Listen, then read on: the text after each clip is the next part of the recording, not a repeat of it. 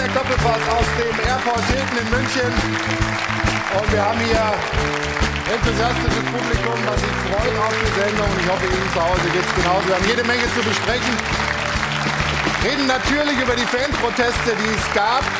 Eigentlich überall in der Bundesliga, überall gab es Proteste gegen den jetzt abgesegneten Investoreneinstieg bei der DFL. Die einen haben es mit Pyro gemacht, die anderen haben sogar irgendwelche Raketen vielleicht dummerweise durch die Gegend geschossen. Und es war sehr kreativ. An manchen Stellen gab es Schoko, Tennisbälle und vieles mehr. Wir sprechen also über die Proteste gegen den Investoreneinstieg. Natürlich sprechen wir auch über den BVB. In Europa läuft das super. Champions League Gruppe gewonnen, aber in der Bundesliga stolpern sie eigentlich so dahin. Ein 1 zu 1 in Augsburg, das ist zu wenig. Sie haben zwei Punkte liegen lassen.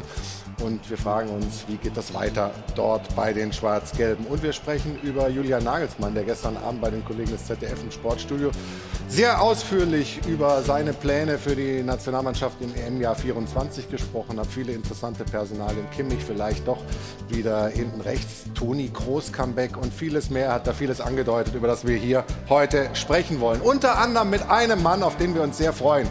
Weltmeister 2040, eine echte 2014, eine echte Legende, nicht nur in seiner Heimatstadt Köln. Hier ist er, Lukas Poldi Podolski.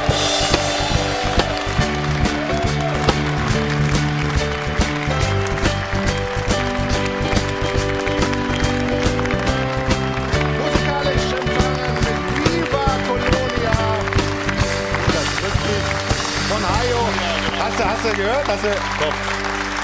Das können die Jungs. Lukas, schön, dass du da bist. Ja, danke auch. Danke für die Einladung. Guck mal. Die Menschen stehen für dich auf. Für uns. Für uns, Herr Kölner. Das, das, haben wir, das haben wir selten hier. Und Oh, beruhigt euch wieder. Jetzt, Jetzt, jetzt, ja. jetzt probieren wir mal was. Ich, ich begrüße ja immer das Publikum vorher und dann sage ich denen, wenn ich sage, Dankeschön, Dankeschön, es reicht, dann macht ihr was? Dann klatscht ihr weiter, genau. Gut. Lukas, du bist ja, du bist ja noch voll im Saft. Richtig, ja. 38 Jahre alt, spielst in Polen mittlerweile am Freitag. Meisterschaftsspiel, 3 zu 0 gewonnen und Torschütze zum 3-0. Lukas Podolski, meine Damen und Herren. Guck mal, er kann's noch. Warst länger raus, ne? Du warst länger verletzt Ja, jetzt, sechs oder? Wochen war ich raus jetzt. Aber schön ein, äh, ja, äh, die, die Runde mit dem Tor, mit dem Sieg zu beenden, ist immer schön. Ja, sehr schön. Der linke Fuß ist immer noch gut bei Lukas Podolski. Bisschen andere Sendung heute, deswegen auch andere Reihenfolge. Wir kommen jetzt schon zu meiner lieben Kollegin Ruth Hofmann, die auch ein herzliches Willkommensapplausschen kriegt von Ihnen allen, oder? Denke ich mal. Muss nicht ganz so ausfallen, genau so. Schönen guten Morgen. Ja, was für eine Stimmung hier heute. Wenn wir schon einen Weltmeister da haben, der in ganz Deutschland bekannt, beliebt ist und hier mit Standing Ovations begrüßt wird, dann wollen wir Sie, liebe Zuschauer, auch einladen, Ihre Fragen an den Weltmeister zu richten. Was würden Sie gern von Lukas Podolski wissen? Und da kommt schon jede Menge rein auf Instagram. Also es geht natürlich um eine mögliche Rückkehr zum FC, aber auch um deine Eis- und Dönerläden. Ne? Also welcher ist eigentlich dein Lieblingsdöner und gibt es eigentlich mal Döner im FC-Stadion? Also ganz viele bunte Fragen, gerne mitmachen und dann wählen wir ein paar aus und stellen sie. Lukas Podolski hier live im Doppelpass.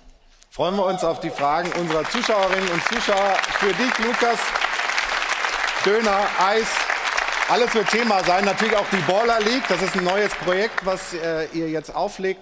Aber vorher stellen wir einen Mann vor, den man eigentlich nicht vorstellen muss. Die Legende Prinz Poldi aus Köln.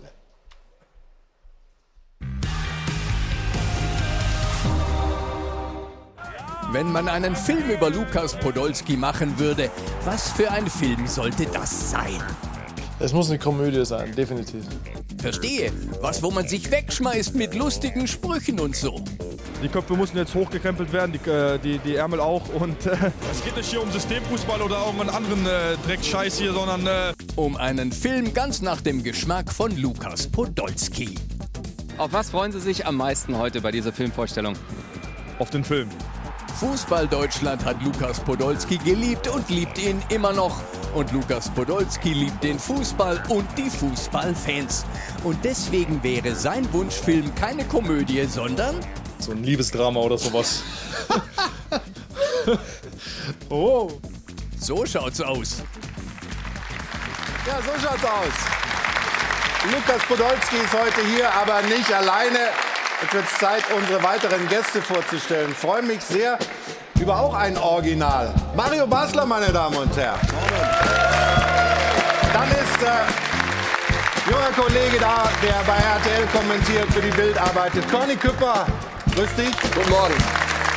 Von der Welt ist zu uns gekommen Lars Gartenschläger. Hi. Und natürlich eine weitere Legende. Ohne die gibt es ja keinen Doppelpass. Hier ist unser Stefan Effenberg.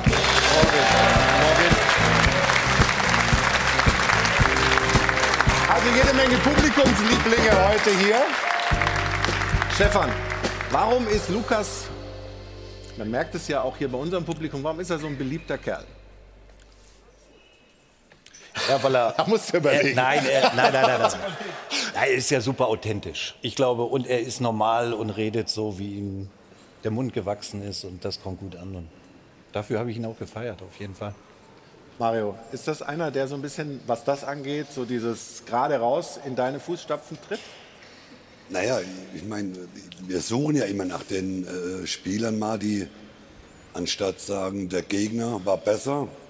Lukas hat halt gesagt, wir haben scheiße gespielt. Äh, so gehört es ja auch, ne? das kann man ja mal sagen, wenn es denn auch so ist. Und ich glaube, das fehlt heute ein bisschen und, und äh, die werden immer weniger. Lukas ist nur einer der wenigen, der halt auch das so anspricht, wie er es äh, für sich denkt und dann äh, sagt das auch so. Ne? Und, äh, und deswegen macht ihn das auch so beliebt draußen in der Fußballwelt, weil, äh, weil wie gesagt, die Spieler werden eigentlich noch gesucht. Lars, ist es die Persönlichkeit, die jemanden zum Star macht oder auch die Leistung oder ist es eine Kombination? Was ist deine Meinung? Also ich wollte gerade sagen, also da ist auf, einen Fall, auf jeden Fall das, was äh, Stefan gerade gesagt hat, dieses Authentische. Aber man darf ja nicht vergessen, dass er über viele, viele Jahre überragend äh, Fußball gespielt hat und immer noch Fußball spielt. Also wir haben ja gerade ein Tor gesehen, das mit 38, also das macht nicht jeder Moment, mit das hätte ich auch noch geschossen, das Tor. Gell? Mario, mein Lieber, ich habe dich vergessen. Ganz alleine vom Tor. Nein, aber diese Kombination. Also diese Kombination mit dem äh, geradeaus, authentisch sein, aber eben auch auf dem Platz liefern. Sind das zu wenige dieser Art mittlerweile im aktuellen Fußball? Ja, sie werden auf jeden Fall immer seltener. Und ich glaube, ja, was, was die Leute bei Poldi noch so besonders finden, ähm, er hat es halt nach ganz oben geschafft. Er hat Millionen verdient im Fußball, aber er hat nie vergessen zu denken und zu reden, wie die Basis, wie die Straße in Köln. Und ähm, dieser, dieser Identifikationsfaktor, der zeichnet dich aus. Hörst du das eigentlich gerne, wenn die Leute äh, dich so abfeiern? Ich habe das Gefühl, du bist da eher ein bisschen bescheidener und magst das nicht so gerne? Oder wie, wie ist das für dich? Ja, ander- andererseits, weil ich, weil ich einfach so bin. Also äh, ich bin so. Klar, wenn man äh, Lob bekommt, äh, ist gar keine Frage, das glaube ich, das trifft auf jeden Menschen zu, äh, dass ihn das so ein bisschen berührt oder freut. Aber bei mir, ich freue mich, aber ich weiß, dass ich so bin. Ich weiß, dass ich, woher ich komme. Äh, und ich weiß auch, dass ich Geld verdient habe im Fußball.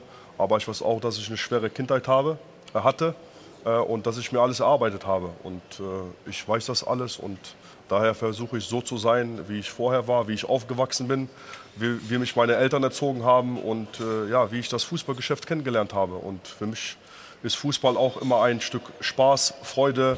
Äh, Fans äh, waren für mich immer wichtig, weil ohne Fans ist der Fußball null, 0,0. Und daher versuche ich so zu sein, wie ich bin. Und wir freuen uns, dass wir ihn heute hier so erleben dürfen. Hast du dich durch den ganzen Ruhm, durch die Erfolge, auch durch das Geld nicht verändert? Oder anders gesagt, erlebst du bei anderen, dass sie eine größere Veränderung, auch was ihre Persönlichkeit angeht, ähm, durchmachen, wenn sie so einen Weg gehen wie du? Ich bin einer, der nicht nach links und rechts schaut, was andere machen. Jeder soll sein Leben so leben, wie er möchte. Ob das jetzt nur ein Fußballprofi ist oder der, normal, der normale Mensch da draußen. Jeder Ja. soll seine Art von Leben ausleben, wie er möchte. Äh, und das mache ich genauso. Ich habe nie nach links, rechts geschaut. Ich habe eine Familie, ich habe drei Kinder. Äh, ich habe Spaß nach dem Training. Ich habe Spaß äh, meistens am Wochenende, wenn die Spiele gut gelegen sind, Ja. mit meiner Familie. Und ja, sonst ist das so. Ich schaue nicht nach links, nach rechts. Ist das, sind das drei Euro schon, Stefan? Was meinst du? Glaub schon. Hast du Kleingeld Ja, mitgebracht? komm, ist Lotti dabei.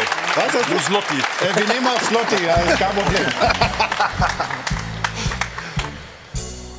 Aber wir, wir, wir gucken mal auf eine Szene, die äh, uns im Archiv immer wieder. Wie viel willst du von mir? Drei? Drei, drei Slotti? Drei Was Slotty. ist das? Nee, du hast schon Euro, oder? Ist ja nichts drin. Ne? Guck mal hier. Was das? Mario damals bei Kaiserslautern. Da, also äh, wir haben es ja schon gesehen. Hut auf und dann aber die große Frage, warum hast du denn die Ecke ins Ausgespielt? Ja, weil der Schiedsrichter, der Linienrichter, äh, äh, sich beschwert hat. Er hat gesagt, ich darf den Ball nicht oder den Eckball mit Pepito nicht schießen. Das wäre unsportlich. Lächerlich. Wir sehen die Szene jetzt gleich nochmal hier. Ich hätte es ich hätt's abgefeiert. Ja, aber, geht nicht. Unsportlich, ja. Aber das war doch dein kleiner Bruder, der Gelbe? Schiri, oder? Nein, ne? Der sieht ja, aus der- wie du. Eigentlich Aber, aber nochmal zurück, so zu, lustig dran. no, noch mal Ja, zurück zu der lustig. Frage. Ne? Warum hast du den Eckball ins Tor ausgeschlossen?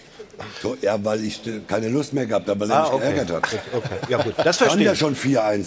Habt Drei ihr Minuten vor Schluss. Meinst äh, ich wollte ihn nicht ganz Aber abschießen. solche Szenen fehlen halt heutzutage im Fußball. Das fehlt dir? Auch wenn das so ein bisschen vielleicht nach den anderen als verrückt klingt und wir lachen drüber. Äh, Ich glaube, Szenen fehlen einfach im Fußball. Heutzutage ist halt alles immer, äh, ja, wie soll man das Aber erklären? warum denn? Äh, ja, warum ist alles so, so, so ja. stromlinienförmig geworden? Die Typen gibt es einfach nicht mehr. Wir reden ja immer, äh, seit Jahren ist das ja schon ein Thema, die Typen fallen weg. Aber erstens, was für Typen suchen wir überhaupt? Was wollen wir für Typen? Und äh, auf der anderen Seite, es gibt diese Typen nicht mehr. Man kann ja äh, aus dem Füllkrug, Kimmich und wie sie da alle heißen, äh, man kann sie ja nicht mehr verändern als Typen und sagen, so, jetzt musst du bei der WM, die WM geht jetzt bald los und sagen, so, jetzt musst du ein anderer Typ werden. Äh, das ist halt, äh, ich glaube, viel ist aus deiner Kindheit, wie wächst du auf, äh, wo, wo, spielst du, wie, ist, wie, wie, wie erziehen sich deine Eltern und da entsteht der Charakter. In der, in der Kindheit entsteht, auf der Straße entsteht der Charakter und man kann, glaube ich, keinen Charakter erzwingen, wenn man Mitte 20 oder Ende 30 ist. Ist das denn so, dass, die, dass es die Charaktere nicht mehr gibt, weil sie eben nicht mehr so erzogen werden? Oder wird ihnen abgewöhnt, das zu zeigen? Ja, das, das kommt ja nochmal dazu. Also, dass man äh, äh, in Interviews, wie der Mario am Anfang gesagt hat, äh, ja, heutzutage sind dann die Medienprofis, die Spieler äh, haben dann ihre, ihre Stunden vor dem Training, nach dem Training, was sie in den Interviews sagen müssen äh, und äh, noch, noch viele, viele andere Dinge. Ich glaube, da sind die zweieinhalb Stunden hier im Doppelpass zu wenig, um das Thema zu thematisieren. äh, und ja, das, das, das fehlt einfach. Und darum bin ich glücklich, in einer Zeit aufgewachsen zu sein, wo ich noch solche Szenen gesehen habe, wie mit Mario, mit dem Effe und die vielen anderen verrückten Dinge in der Bundesliga, wo wir viel Spaß, viel gelacht haben und auch ehrliche Dinge und die fehlen mir heute im Fußball. Ja. Lars, du wolltest. Ja, ich wollte gerade einfach. Die Jungs. Ich finde, dass die Jungs, dass die Spieler teilweise einfach in so Schablonen reingepresst werden. Zu viel umgeben sind von äh, Beratern, die ihnen sagen, was sie zu tun und zu lassen haben, was sie machen müssen. Das fängt in der Jugendausbildung an und zieht sich einfach durch. Also ich kann mich erinnern an Interviews mit Lukas, der immer gesagt, wenn ich danach gesagt habe, ja, was soll ich jetzt schreiben, wie soll ich es jetzt schreiben, schreib so, wie ich es gesagt habe. Und das war dann halt, damit war das klar. Und dann, äh, also er hat einfach die Dinge gesagt und du hast sie einfach so wiedergespiegelt und so, dieses Authentische und so, das gibt es heute nicht mehr. Heute wird tausendmal überlegt, kann ich das jetzt so formulieren, kann ich es nicht formulieren und das ist halt immer schwierig und das wird dann immer schwieriger. Und damit, dadurch entstehen natürlich auch keine Typen. Ich glaube, dass es damals, sorry, ich glaube, dass es damals grundsätzlich für, gerade für euch beiden leichter war, wirklich so ein, so ein Typ zu werden oder das, was wir uns unter einem Typ vorstellen. Weil wenn ihr irgendwas rausgehauen habt, dann war das vielleicht abends im, im Sportstudio oder noch in der Sportschau-Thema. Vielleicht gab es noch einen Artikel am nächsten Tag in der Zeitung und dann war das Thema wieder gut. Im Doppelpass war es auch. Im Doppelpass war es natürlich Thema. Ähm, aber wenn die Jungs heute irgendwas raushauen, dann wissen die einfach, wir haben jetzt eine unruhige Woche vor uns. Dann klingelt das Handy permanent, dann kriegt der Verein Anfragen, der Junge kriegt Anfragen. Von den sozialen Medien brauchen wir gar nicht reden, da gibt es nur Auf und Ab. Also entweder der pure Hass oder die totale Liebe. Und dann stehen die da vor dem Mikrofon und denken sich, will ich jetzt eine unruhige Woche? Dann haue ich das jetzt raus. Oder spare ich es mir nicht einfach und halte mich zurück. Aber ist halt Ja gut, aber, aber, aber, aber Lukas ist ja auch in, äh, ist ja damit auch in den letzten Jahren groß geworden. Er hat das dann trotzdem gemacht. Dann hat er den Sturm halt ausgehalten, wenn mal irgendwas in die falsche Richtung gegangen ist. Also War auch, auch ab und zu mal von Mario einen auf die Fresse bekommen.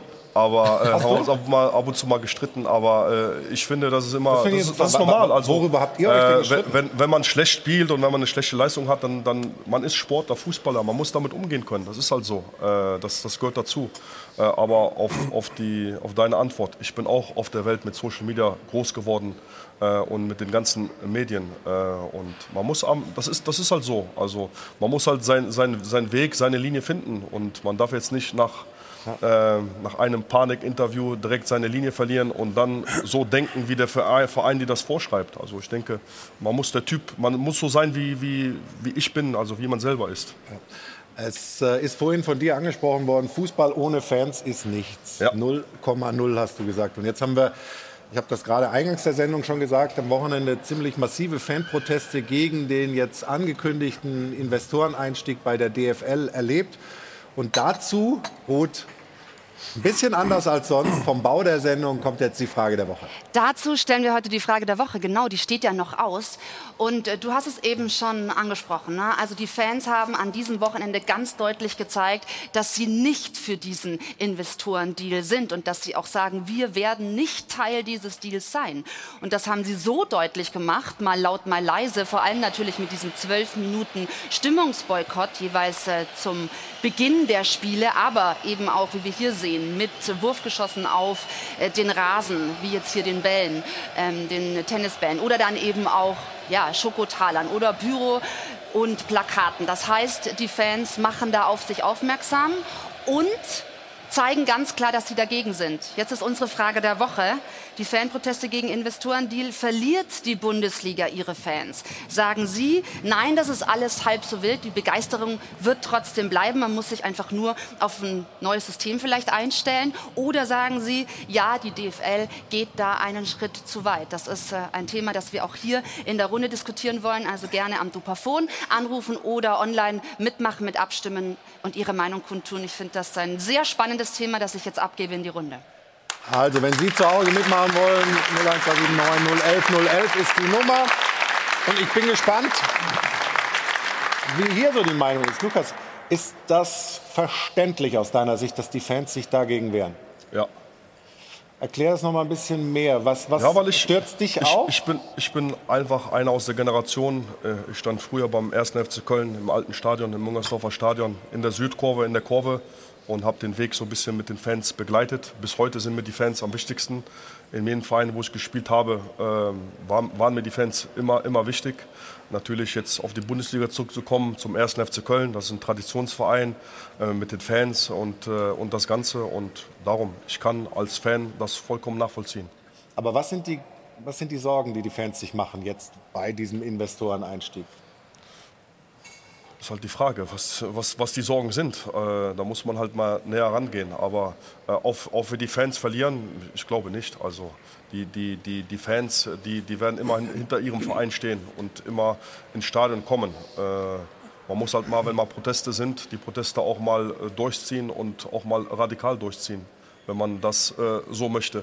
Ja. Wenn man das nicht so möchte paar, paar, paar Plakate, paar Transparente hinhängen, ein äh, paar Tennisbälle schmeißen äh, und in, in der Rückrunde nach dem äh, 25. Spieltag ist dann wieder alles wieder normal. Aber die Sorgen der Fans sind ja durchaus ähm, ernst zu nehmen, weil, weil, weil sich was dahinter verbirgt aus deiner Sicht, Conny. Ja, also die haben schon eine gewisse Berechtigung, natürlich, weil ähm, die Bundesliga, die gibt ihre Unabhängigkeit ab auf 20 Jahre. An Wobei, das, das heißt ja immer, die Unabhängigkeit ist gewahrt, trotz dieses Investoreneinstiegs, heißt es von, von Seiten der DFL? Also grundsätzlich äh, die Unabhängigkeit, man holt sich ja erstmal, eine Milliarde steht im Raum, holt man sich rein. Also man ist ja jetzt erstmal grundsätzlich abhängig von dieser externen Kohle scheinbar. Ja. Sonst wird man das Ganze nicht machen. Ähm, die Vereine müssen daraufhin jetzt über Jahre die Lizenzen, die, ähm, die Rendite abgeben an den Verein. Also erstmal kommt dann weniger Kohle wieder rein. Und ähm, grundsätzlich sind die Sorgen der Fans halt, auch wenn das jetzt gerade ähm, ja, dementiert wird, dass, der, dass der, dieses Private Equity Unternehmen, das rein profitorientiert ist, das sich 0,0 für irgendwelche Fankultur ähm, interessiert, dass die plötzlich Druck ausüben auf die DFL. Wenn am Ende alles gut geht, die Zahlen weiter steigen, die Fernsehgelder eingenommen werden, dann gibt es keinen Grund zur Sorge, dann wird alles aufgehen und dann wird sich auch keiner darüber aufregen. Aber die Sorge ist halt, und die ist durchaus berechtigt, dass die Zahlen eben nicht weiter steigen. Dass plötzlich, wir haben das jetzt in Frankreich gesehen, die Fernsehgelder für deutlich weniger abgenommen werden. Und dann äh, gehen die Probleme groß, äh, werden die Probleme groß. Ähm, dann sitzt da irgendwann dieses Private Equity Unternehmen im Nacken der DFL. Auf dem Papier haben die keine Einflussbereitschaft. Aber grundsätzlich sind die natürlich dabei und wollen endlich die Kohle machen, die sie wollen. Und dann, welche Hebel hat man? Man kann an die Anstoßzeiten rangehen in der Bundesliga, man kann den Modus verändern, man kann Spiele im Ausland machen, plötzlich spielt Dortmund gegen Bayern in Singapur. Das sind die Sorgen der Fans und die sind durchaus berechtigt. Das heißt, die Sorge ist, dass das jetzt der erste Schritt ist und dass weitere irgendwie folgen könnten, die dann die ganze Situation negative aus Fansicht verändern. Richtig? Die Sorgen sind, dass der Plan der deutschen Fußballliga, dass alles weiter wächst, nicht aufgeht, sondern dass man plötzlich äh, sinkende Zahlen hat und dann der, der Druck groß wird. Stefan, wir haben gestern zwölf Minuten erlebt, weil Fans, zwölfter Mann, hat man gesagt, zwölf Minuten ohne Unterstützung. Und das war ja wirklich grausig. Ja. Polly hat es ja gesagt, also ohne Fans geht das definitiv nicht. Ich glaube, wir haben es auch miterleben müssen während Corona. Ähm, die Stimmung ist enorm wichtig, die Fans sind wichtig und auch die Nähe zu den Fans. Dass die Fans hier ein Zeichen setzen, finde ich vollkommen richtig. Ich finde nicht gut, dass die DFL sie nicht richtig mit reingenommen hat ins Boot, wenn es um die Kommunikation geht, um die Erklärung geht. Das war definitiv nicht gut. Aber wir sollten bei aller äh, Vorsicht nicht vergessen, es richtet sich ja nur gegen die DFL. Jetzt musst du ja auch gegen die Vereine gehen, die eben das auch zugestimmt haben. Also können ja die Fans, die jetzt immer gegen die DFL gehen, in allen Stadien, vielleicht auch gegen den eigenen Verein gehen, die eben äh, äh, Ja gesagt haben, um diese Zweidrittelmehrheit zu bekommen. Das ist eigentlich spannend. Ja? Also nicht nur die DFL, sondern das sind ja auch die Vereine. Aus der ersten Bundesliga waren es Köln, Freiburg und Union, die nicht zugestimmt nicht, haben. Genau. Aus der zweiten Liga waren es natürlich mehr. Wir haben ja, Lars, ja erlebt, dass Fanproteste durchaus auch was verändern können. Also Einführung Super League ist daran eigentlich äh, gescheitert und vieles mehr. Jetzt hieß es vorher auch ähm, aus Reihen der DFL, äh, hoffentlich wird das alles positiv aufgenommen. Alle Kritik wird jetzt den Preis drücken sozusagen. Aber ähm, muss man nicht die Fansorgen auch von Seiten der Vereine, muss man sagen, die DFL ist ja nichts Neutrales, sondern das sind die 36 Profivereine der ersten und zweiten Liga. Muss man den nicht einfach ernster nehmen? Ja, man muss sie absolut ernst nehmen. Und wir können ja aktuell dem erstmal noch nichts Positives abgewinnen aus Sicht der Fans, weil Stefan hat es auch angesprochen, die Kommunikation einfach nicht da war. Wir reden hier über rote Linien, die sind aber nicht klar definiert worden nach außen.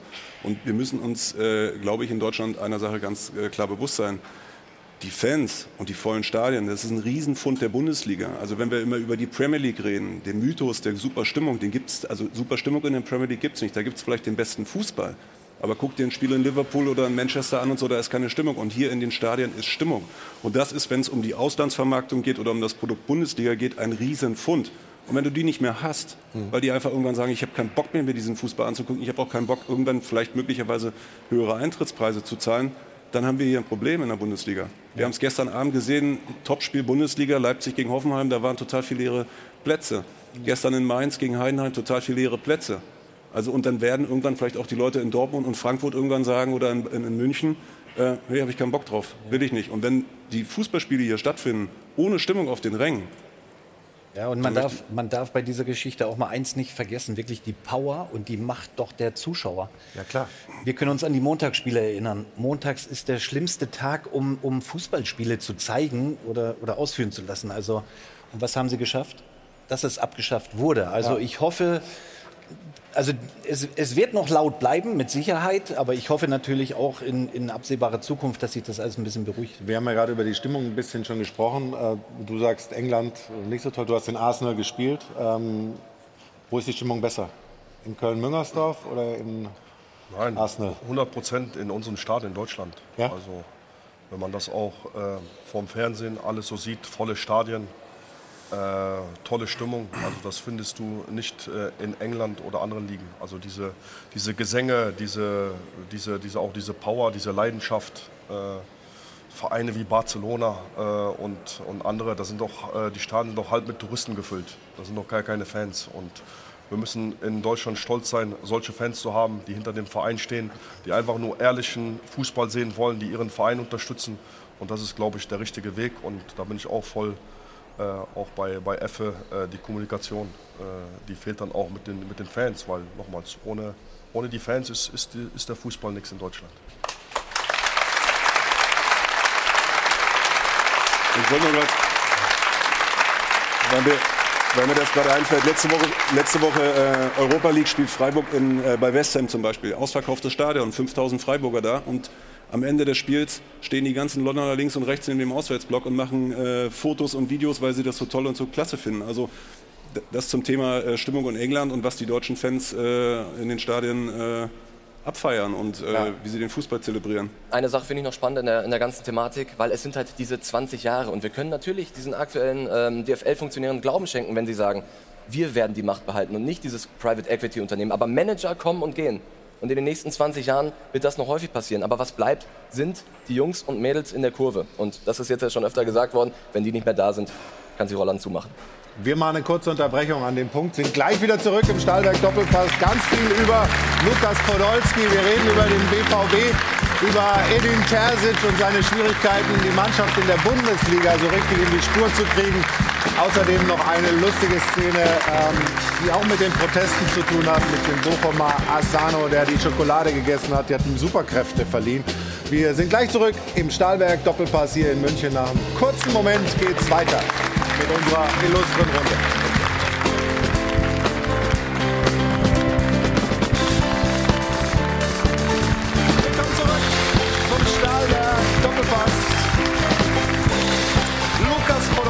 Ist heute unser Gast. Freuen wir uns sehr drüber. Ajo von Adel und Ben sind natürlich auch wie immer am Start. Und Lukas, ich habe es vorhin gesagt, äh, wir haben ja über die Fanproteste gesprochen bei Bochum Union, da gab es so Schokotaler, haben die runtergeworfen. Und einem Spieler hat das offensichtlich richtig gut getan. Wir können die Szene mal nehmen. Asano, der hat gleich so ein Schokostückchen verputzt und dann hinterher Tor geschossen. Guck mal, zack, bumm, und dann ist das Ding drin. Und dann später sogar fast nochmal so ein, so ein Gerät mit, mit, einem, mit einem Fallrückzieher. Also ähm, auch das ist ja sowas. Ne? Wünscht man sich doch, dass irgendjemand mal mit so einer Nummer was macht, Mario, oder? Dass man irgendwie nicht, nicht dann nur betreten daneben steht, sondern irgendwie was Lustiges draus, draus macht aus so einer Vorlage.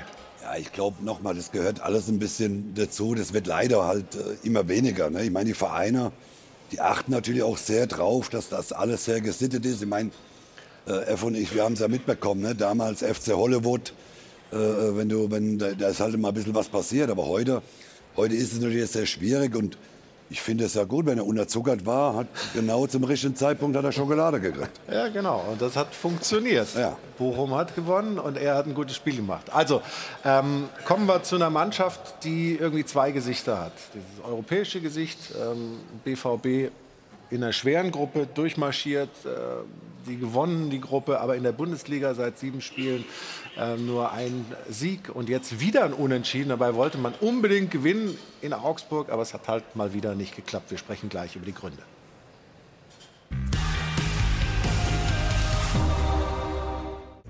Der BVB kann es wahrscheinlich selbst am wenigsten erklären. Warum lässt die Truppe in der Champions League selbst internationale Spitzenteams hinter sich und in der Meisterschaft gelingt in den letzten sieben Spielen gerade mal ein Sieg?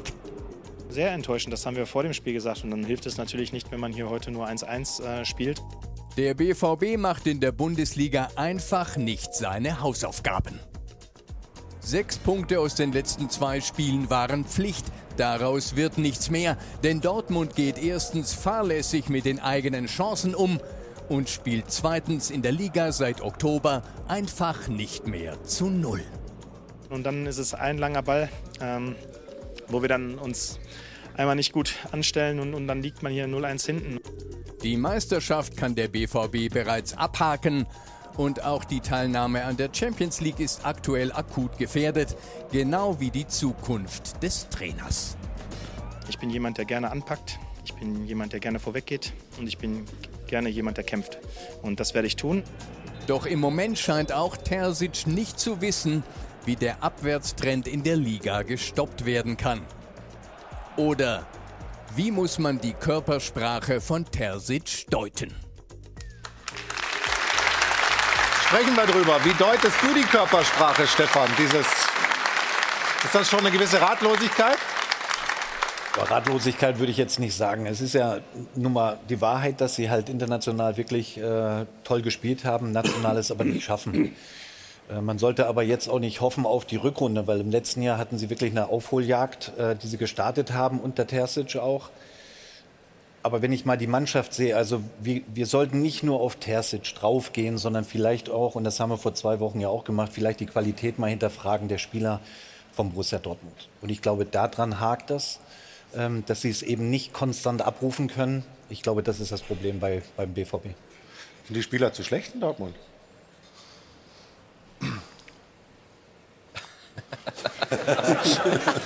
Ha, deut, wie deutlich wir, das? Wir, wir, reden ja gerade das Thema international. Klappt es irgendwie ja. gegen vermeintlich stärkere Gegner oder wenn man die Namen äh, hernimmt, stärkere Gegner?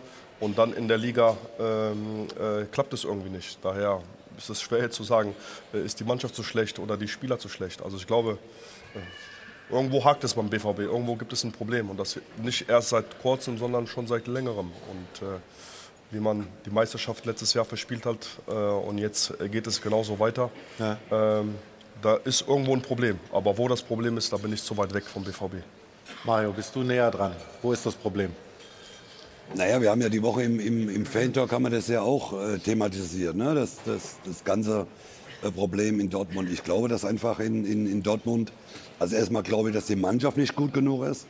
Äh, die Meisterschaft war ja nicht nur ist ja nicht seit dem äh, gestrigen Spieltag abgehakt, sondern die war ja schon vor drei Wochen, äh, konntest du ja äh, mehr oder weniger schon abhaken. Die Gefahr, was in Dortmund natürlich besteht, ist, dass die dass sie die Champions League auch noch vergeigen. Und dann kriegt der, der BVB wird dann ein großes Problem kriegen, wenn sie, wenn sie nächstes Jahr, wenn sie nicht äh, äh, in der Champions League spielen, äh, die Mannschaften von hinten rücken immer näher. Äh, Borussia lässt die, die Punkte liegen. Ich glaube, dass es ganz große Probleme intern in dem Verein gibt. Äh, ich glaube, dass, äh, man hat es jetzt gesehen mit Kehl, mit seinem Verbündeten, der wurde freigestellt. Äh, äh, es rabbelt äh, in allen Ecken und Enden. Dann sehe ich oben Watzke und Matthias Sammer äh, sitzen. Wie gesagt, die haben immer die gleichen Gesichtszüge. Äh, oh ne, jetzt machen sie mal. Matthias hat ein anderes Gesicht jetzt gerade. Da haben sie wahrscheinlich das Tor gekriegt.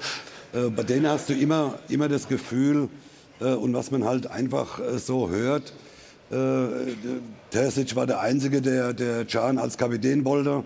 Äh, die ganze Mannschaft wollte Kobel als Kapitän haben. Angeblich kam Ordnung von ganz oben, dass äh, äh, äh Terzic äh, Can zum Kapitän machen muss. Also ich glaube, es gibt intern ganz, ganz andere Probleme, die wir alle äh, so nicht wissen. Und, und nochmal, die Mannschaft, äh, da brauchen wir ja nicht drüber zu diskutieren, die ist ja meilenweit von dem entfernt, äh, was Terzic vor dieser Saison gesagt hat. Sie wollen besser sein wie die letzte Saison. Das wäre ja dann nur noch die Meisterschaft gewesen. Aber die sollen gucken, dass sie am Schluss noch in die Champions League kommen, weil das, da sehe ich die große Gefahr, weil jetzt kommt ja das Trauma, kommt ja jetzt am, unter der Woche, Mainz, Mainz. 05. Ja. Das ja seit äh, äh, Monaten wird ja darüber diskutiert. Dieses letzte Spiel hat ein Trauma in der Mannschaft ausgelöst. Dann hoffe ich, dass das Spiel stattfindet am Dienstag oder Mittwoch. Ich weiß gar nicht wann genau, wenn sie spielen. Nicht, dass die wegen Bodennebel das Spiel absagen, weil Mainz 05 kommt. Ja, was, den, was, den, Kader von Borussia Dortmund angeht, muss man ja sagen, der BVB ist in diesem Transfersommer von seiner grundsätzlichen Philosophie abgetreten. Die hatten ja in den letzten Jahren immer mindestens eine Vollgranate im Kader. Ein junger Spieler, den ganz Europa wollte, egal ob wir von Usman Dembele reden, charakterlich fragwürdig, spielerisch top.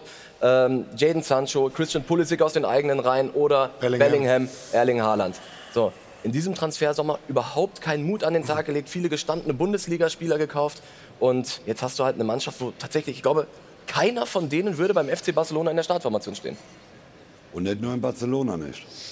Ist vieles von den Problemen, die Sie jetzt haben, also hausgemacht? Wenn du halt diese Unruhe hast im Umfeld, also mit, mit Kehl, mit Watzke, mit, mit Matthias Sammer, dann strahlt das ja ein Stück weit auch auf die Mannschaft und auch an, aufs Trainerteam aus. Das ist überhaupt keine Frage. Ähm, du brauchst immer Ruhe und, und Gelassenheit in der Führung. Das ist ganz, ganz entscheidend. Wenn Sie starten in die neue Saison und sagen, wir wollen äh, deutscher Meister werden, dann waren Sie ja anscheinend von der Qualität im Kader, auch Weggang Bellingham, überzeugt, dass Sie es schaffen. Mhm. Aber die Wahrheit ist, dass Stuttgart besser ist, dass Leverkusen besseren Fußball spielt, Bayern München. Und da sind sie, so wie du sagst, auch vollkommen richtig, meilenweit entfernt. Und die Jungs müssen sich zusammenreißen. Ich bleibe dabei, dass die Qualität nicht mehr hergibt, als der BVB gerade äh, spielt. Lukas, wärst du nicht eigentlich auch mal fast in Dortmund gelandet? Ja. Wann war das? Zu meiner Kölner Zeit. Okay, und warum hat es nicht geklappt? Oder warum wolltest du nicht? Ich anders entschieden habe. Du hast dich anders entschieden. Ja. Wo, wo, wo bist du dann hingegangen? Zum FC Bayern. Okay, das ist natürlich auch eine Alternative, sagen wir mal so. Aber hätte dich das gereizt, auch trotzdem mal, ich meine, Dortmund, die, die, gelbe Wand und so weiter? Ja, auf jeden Fall. Aber irgendwann, äh, man kriegt ja ein paar Anfragen immer rein als Fußballer und irgendwann muss man sich für eins entscheiden. Und äh, so ist das dann immer gewesen. Bayern-Zeit war ja dann nicht so super erfolgreich für dich persönlich. War das im Nachhinein ein Fehler? Ich, ich würde es nicht sagen als Fehler, das wird ja immer so ein bisschen dargestellt. Ähm, ich hatte eine schöne Zeit in München. Äh, mein Sohn ist da geboren. Ähm, sportlich lief es, lief es okay. Jetzt nicht so, wie es, glaube ich, dargestellt wird, mhm. äh, dass die Leute sagen, es war katastrophal. Das wird ja meistens immer so, äh, so, so, so es gesagt. immer nur schwarz und weiß, ja, ja. Genau. Und äh, ja, allgemein äh, viel gelernt ähm, im Training äh, dieses, dieses ständige sich anbieten, verschiedene Trainer kennengelernt, wie funktioniert so ein Top-Club, wenn man vom einen ersten FC Köln kommt. Äh, und ich glaube, dieser Schritt hat mir sehr, sehr viel auch später für meine Karriere gegeben. Äh, ich bin dann klar später wieder zum ersten FC Köln zurück, aber habe dann vom ersten FC Köln nochmal den Schritt äh, zum FC Arsenal geschafft. Und äh, ich glaube, das ist auch nochmal äh, eine, eine Qualitätsfrage, dass man so einen Weg schafft. Man geht quasi zurück zum 1. FC Köln, aber ja. schafft es dann noch mal rauszukommen in die Premier League. Absolut. Der Weg war beeindruckend, sprechen wir auch gleich noch mal drüber. Aber wir sind ja noch bei Augsburg gegen den BVB und wir haben ähm, einen Gast hier, der Schiedsrichter der Partie, ähm, Dr. Matthias Jöllenbeck, der wird gleich zu uns kommen. Da steht er schon parat, weil wir ein paar Szenen, auch ein Lieblingsthema von dir, äh, aus dem Spiel, aber auch aus anderen Spielen über den VAR sprechen wollen. Auch der kam zum Einsatz in dieser Partie Augsburg gegen Dortmund. Jetzt aber erstmal ein paar Hinweise von unserem Wettspielpartner und dann geht es hier direkt weiter. Willkommen zurück hier bei uns in der Runde, die sich erweitert hat. Ich habe es gerade schon gesagt. Wir haben äh, Besuch von einem Schiedsrichter. Dr. Matthias Jöllenbeck ist hier bei uns. Herzlich willkommen. Hallo. Die Partie Augsburg gegen Dortmund geleitet und ist hier in der kurzen Unterbrechung, die wir hier hatten, von Mario schon beleidigt worden oder was komm, war das? Komm, komm, komm, komm. Ging das in den Bereich Schiedsrichter? Was hast du gesagt? Vorsichtig, vorsichtig, weil draußen die Leute hören das. Werde ja? wieder beschimpft auf äh, Instagram. Was hast du denn gesagt? Ich habe nur gesagt, den Pulli hätte er mal bügeln können. Oder? Das ist aber Kritik an meiner Frau, also da muss man aufpassen. Frau, nächstes Mal bügeln. Jetzt sind wir wieder bei den alten Stereotypen. Die jungen Männer, die bügeln auch selber, weißt du? Mario, das kannst du bügeln dir nicht vorstellen. selber? Ja. Ich bügel gar nicht. nicht dass um ehrlich zu sein, ich bügel gar nicht. Also, ich auch nicht. Hat Mario schon recht. Also, äh, bevor wir jetzt hier abgleiten, ähm, ganz kurz der Opener zu unserer Rubrik. Da fragen wir doch mal den Schiri. Da fragen wir doch mal den Schiri. Wird präsentiert von Das Örtliche. Ohne Schiris fehlt uns was. Dann gehen wir mal rein ins Spiel. Interessiert uns sehr 1 zu 0 für Augsburg Demirovic. Und da gab es am Ende dann eine VAR-Überprüfung. Hier läuft die Szene. Matthias, erzähl doch mal, wie du es gesehen hast. Du hast das Tor gegeben erst. Genau, ja. Ich habe es Tor gegeben, weil ich im Live-Spiel den Zweikampf bewertet habe aus einer relativ guten Position. Ähm, habe relativ schnell auch zum VR gesagt, dass es für mich oben sauber ist, dass da natürlich ein Gerangel ist, was für mich fußballtypisch ist, was man auch, finde ich, laufen lassen sollte. Und dann gab es eben diese Überprüfung, die dann auch gefühlt relativ lange ging. Und äh, dann meinte der VR, ich soll es mir besser anschauen. Aber warum? Warum? Also das hätte er doch lassen können. Oder? Ja, weil Fall, es oder? eben äh, eine etwas komplexere Szene ist. Es gibt oben eben diesen, diesen Armeinsatz, aber es gibt eben auch noch einen zweiten Kontakt unten im Bereich des Oberschenkels Fuß und den hatte ich auf dem Feld nicht wahrgenommen und äh, deswegen meinte er, okay, oben ist ein bisschen was, unten ist auch was. Ähm, was ich nicht wahrgenommen habe, schau es dir mal an. Polly lacht schon, ja. Oben ist etwas, unten ist etwas. Ja, ist immer überall irgendwas. Genau, ja. Genau, und deswegen, weil ich diese, diesen Kontakt unten nicht gesehen hatte, bin ich raus, um es mir anzuschauen. Aber, ähm, aber Lukas, sag du doch mal, ist, Ist da irgendwo ein Foul für dich zu sehen oder, oder eine Notwendigkeit, das zu überprüfen? Ist ein, ist ein normaler Zweikampf. Also der Schlotterberg hat ja auch seinen Arm raus und äh, daher ist ein normaler Zweikampf. Also ich, ich finde, da muss man auch gar nicht diskutieren oder zum VAR raus, sondern das sind normale Zweikämpfe, die wir als Zuschauer auch sehen wollen. Sonst irgendwie, sonst brauchen wir gar keinen Fußball mehr zu spielen. Er hat es doch gerade selber gesagt, fußballtypisch. Also das gehört dazu. Also insofern, das hätte den VAR nicht bedurft. Ja. Ja, nur wie gesagt, wenn es eben in solchen Szenen auch ähm, Aspekte gibt, die ich nicht wahrnehme, dann möchte ich schon als Schiri auf dem Platz auch wissen, okay, was, was ist da vorgefallen. Und ähm, deswegen wollte ich es eben nochmal anschauen, zu wissen, dass wirklich alles sauber ist. Wolltest du anschauen oder hat der er Sören hat mir beschrieben, er hat mir beschrieben, sagte, da ist unten noch was, ein Kontakt, ein so ein Aspekt von einem Gehfehler leicht, was auch nachher Schlotterbeck sagte im Interview. Und wenn ich sage, okay, Gehfehler habe ich nicht wahrgenommen, ich schaue es mir lieber mal an, um sicher zu sein. Und äh, bin ich raus und habe gesehen, okay, das ist dann doch relativ wenig. Glaube ich nicht, dass das der Fußball. Wir wünschen uns ja immer eine hohe Eingriffsschwelle. Ja, genau. ne? Und das Ja. ist die Frage, ob das da gegeben war. Genau, also die Ursprungsidee des Videobeweises, die, die war doch eigentlich immer, ich greife ein bei glasklaren Fehlentscheidungen und bei strittigen Entscheidungen, da bleibe ich weg. Und jetzt gucken wir uns das ja alle an, diese Szene, und wir alle stellen fest, das ist nicht mal ein Foul. Da- Deswegen hat das- hat er auch so entschieden auf dem Feld, ja? Ja, das, so hat er es entschieden, aber nichtsdestotrotz ist ja der Moment, der Torjubel vom FC Augsburg, der ist ja wieder abgeebbt. Ja, die die Momente, für, für den wir Ja, den ja. Fußball lieben, die Emotionen, Emotionen, waren wieder weg. Und da fragt man sich tatsächlich, warum, warum sagt dein Kollege dir, guck dir das an? Weil für uns alle ist klar, das ist auf gar keinen Fall eine klare Fehlentscheidung. Nein, das ist ja auch alles richtig, aber er hat ja was, was gesagt. Er hat gesagt, er hat den Kontakt unten halt nicht gesehen und das hat er ja aufs Ohr bekommen. Okay. Wenn du das aufs Ohr bekommst, ist er verpflichtet rauszugehen, sich diesen Kontakt anzugucken, hat daraufhin seine Entscheidung, die erste richtige, als richtig bewertet. Also Das ist genau wie du sagst, Stefan, du wirst eben hellhörig, wenn du Sachen beschrieben bekommst, die du nicht wahrnimmst. Genau. Und dann willst du einfach sicher sein, okay, passt das, weil es ein relevanter Aspekt, ein Tor ist gefallen, das muss einfach sicher sein. Und deswegen ist dann auch die Schwelle zu sagen, okay, ich habe das nicht gesehen, ich schaue es mir an, nochmal etwas niedriger als bei anderen Szenen. Ja. Optimal wäre es gewesen, wenn der VAR gesagt hätte, pass auf, ist definitiv keine klare Fehlentscheidung, hier ist nichts zu overrulen, lass den Jubel bestehen. So ist absolut klar. Das ist immer der Wunsch von, von allen, ja, auch von uns. Polly, warum bist du eigentlich ein Gegner vom VAR? Ja, weil es jetzt nichts geändert hat im, im Leben des, äh, des, des Fußballs. Ist ja, wir diskutieren Ist nicht weiter. gerechter geworden. Äh, wir diskutieren weiter. Also die ganzen Diskussionen, die, die Emotionen, der Torjubel und so weiter, äh, das, das hat sich ja nicht geändert. Wir dis ihr diskutiert ja im Doppelpass jede Woche oder jede zweite Woche über Schiedsrichterentscheidungen. Das hat ja das Jede das, Woche das machen ja, oder jede Woche, ja.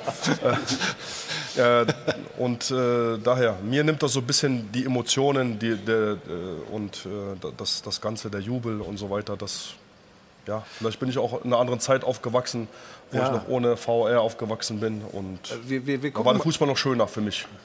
Wir gucken mal. Grätschen, Ellbogen, äh, Gerangel bei Eckbällen und so weiter. Und, äh, Und ja, keiner hat's gesehen. Das, das, das, das fehlt mir ein bisschen. Und keiner hat es gesehen. Keiner hat es gesehen, echter Fußball und äh, da wurde diskutiert heutzutage. Das ist, äh, das ist, äh, das ist für mich grausam. Grausam, ja, okay. Aber wir haben ein paar Szenen auch aus dem jetzigen Spieltag, zweite, erste Liga, rausgesucht und gucken mal, ob wir dich irgendwie doch noch zu einem, zu einem VAR-Fan machen. Das ist eine Szene aus äh, der zweiten Liga.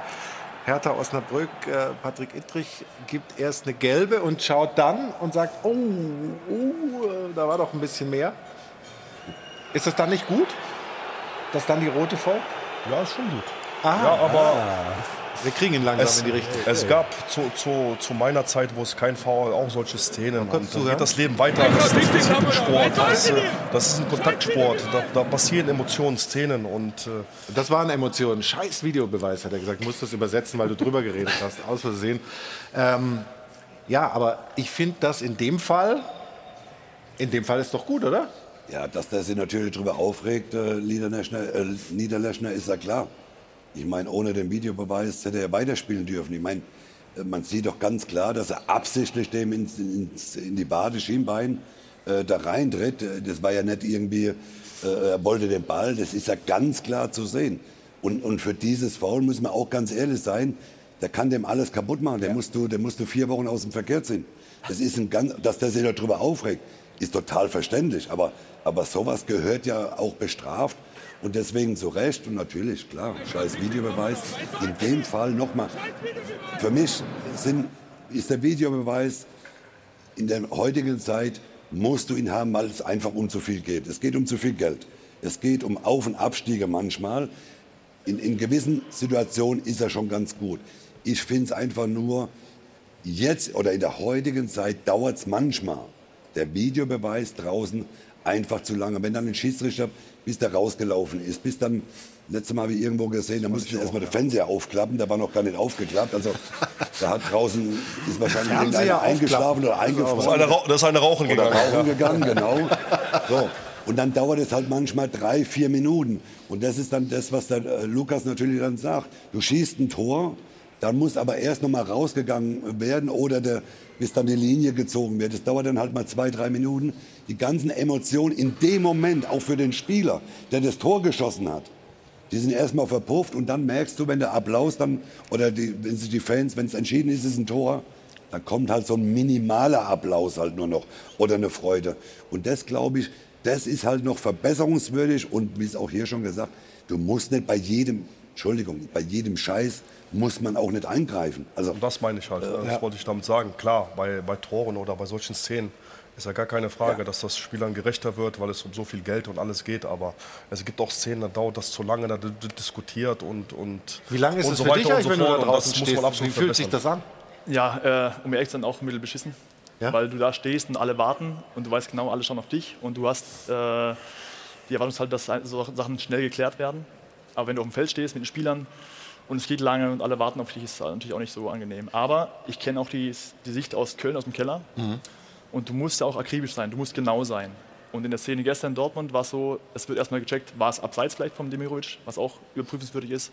Dann war die Frage, okay, war es oben sauber? Er muss die, die Szene oben anschauen, aus zwei, drei Perspektiven, unten Kontakt darstellen. Also das kann schon mal äh, eine Weile gehen und auf dem Platz ist eine Minute sehr lange, am Keller ist es echt schnell vorbei. Und ganz kurze Frage, was mich mal interessieren würde, würdest, würdest du es eigentlich besser finden, wenn du die Entscheidung dann triffst oder getroffen hast und dich anschließend wieder aufs Feld drehst, es allen Leuten im Stadion mitteilen zu können? Weil das ist ja auch immer noch so eine Debatte, die da mitschwingt, ob das irgendwann mal möglich ist, wie es äh, in Amerika bei in der NFL ist. Also, also prinzipiell ja, sind wir offen für alles, was den Fans auch Sachen erklären kann und auch zeitnah erklären kann. Ich weiß nicht, wie es ist, wenn ich jetzt in, in Dortmund stehe vor der gelben Wand und dann gegen 30.000 anbrüllen muss und sagen muss, ich gebe jetzt Elfmeter hier gegen euch. Das weiß ich nicht. Aber prinzipiell, prinzipiell sind wir offen dafür, ja. Bei der, U17, bei der U17 WM haben sie das ja schon gemacht, haben die Schiedsrichter das und ich fand das eigentlich äh, sehr gut. Wir müssen einen kurze, äh, kurzen Break machen, gehen aber gleich weiter, haben noch ein paar äh, heiße Szenen, äh, rote Karte. Kramer, war das so, hätte man es anders entscheiden können und vieles mehr. Natürlich reden wir mit Lukas Podolski über seine neuen Projekte, über die Aussagen von Julian Nagelsmann gestern. Also uns gehen die Themen nicht aus. Wir freuen uns, wenn Sie weiter dranbleiben beim Stahlwerk. Doppelpass sind gleich wieder zurück. Zurück im Airport Hilton. Hier ist der Stahlwerk Doppelpass. Heute mit Lukas Podolski und Matthias Jöllenbeck ist bei uns, Schiedsrichter der Partie Augsburg gegen Dortmund gestern. Ich habe es Ihnen gesagt, wir wollen noch ein paar Szenen angucken. Wir haben uns das okay geholt beim Schiedsrichter. Normalerweise redet man ja nicht gern über Kollegen, aber in dem Fall ist das in Ordnung. Wir schauen auf eine Szene vom Freitag Gladbach gegen Werder. Felix Zweier entschied auf Rot gegen Christoph Kramer. Und wir fragen mal Matthias, wie hast du diese Szene gesehen? Naja, es gibt ja zwei Aspekte in der Szene. Der erste ist der Live-Eindruck. Und hier ist so, dass ähm, Kramer dem Gegenspieler lange hinterherläuft und in dem Moment, wo es, wo es faul passiert, auch nicht wirklich eine Chance hat, den Ball zu spielen. Und ähnlich wie die Szene, die wir vorgesehen haben beim Spiel Hertha gegen, ähm, beim Zweitligaspiel Hertha. Osnabrück. Osnabrück, ja. Osnabrück, genau. Ist für uns auch wichtig zu sagen, okay, gibt es einen Aspekt, dass ein Spieler gesundheitsgefährdend spielt. Und wenn man das Live-Bild sieht hier, dann denkt man, oh, Kramer ohne Chance auf den Ball, geht hinterher, dann hatte ich schon auch im Live-Aspekt ähm, Gedanken zu sagen, oh, das sieht schon sehr nach Rot aus. Ja. Ähm, er schaut sich dann draußen mal zum an. Glück, genau, zum Glück haben wir die Bilder vom VAR, der dann sagt, hey, klar, er geht hinterher, er hat nicht wirklich die Chance, den Ball zu spielen, aber der Treffer ist minimal. Und ich glaube nicht, dass Kramer wirklich auch gewaltsam spielt und deswegen auch gut, dass wir die Chance haben, die Szene nochmal zu sehen und zu sagen, hey, das ist keine rote Karte, das wollen wir nicht und der Kramer kann weiterspielen. Wurde also umgewandelt in eine gelbe Karte. Stefan, was sagst du zu der Szene? Ja, erstmal läuft er ja hinterher, was ja schon mal nicht gut ist. Und dann, und, und dann gibt es ja diesen Kontakt unten am Fuß. Also ich wäre wirklich und tatsächlich bei Rot geblieben, ja. Ja, weil, weil er keine Chance hat, den Ball zu spielen oder, oder ist dir der ja, Treffer der, immer noch hart Ja, genug, und der Kontakt am Fuß von hinten, also von hinten ist ja da. Na, also er hätte natürlich nie da reingehen dürfen, ist ja logisch, logisch. Er hätte ihn laufen lassen müssen, weil Wöber kommt ja von der Seite, kann den, kann den Zweikampf nehmen. Da geht ja. das Risiko auch, den, ihn zu treffen.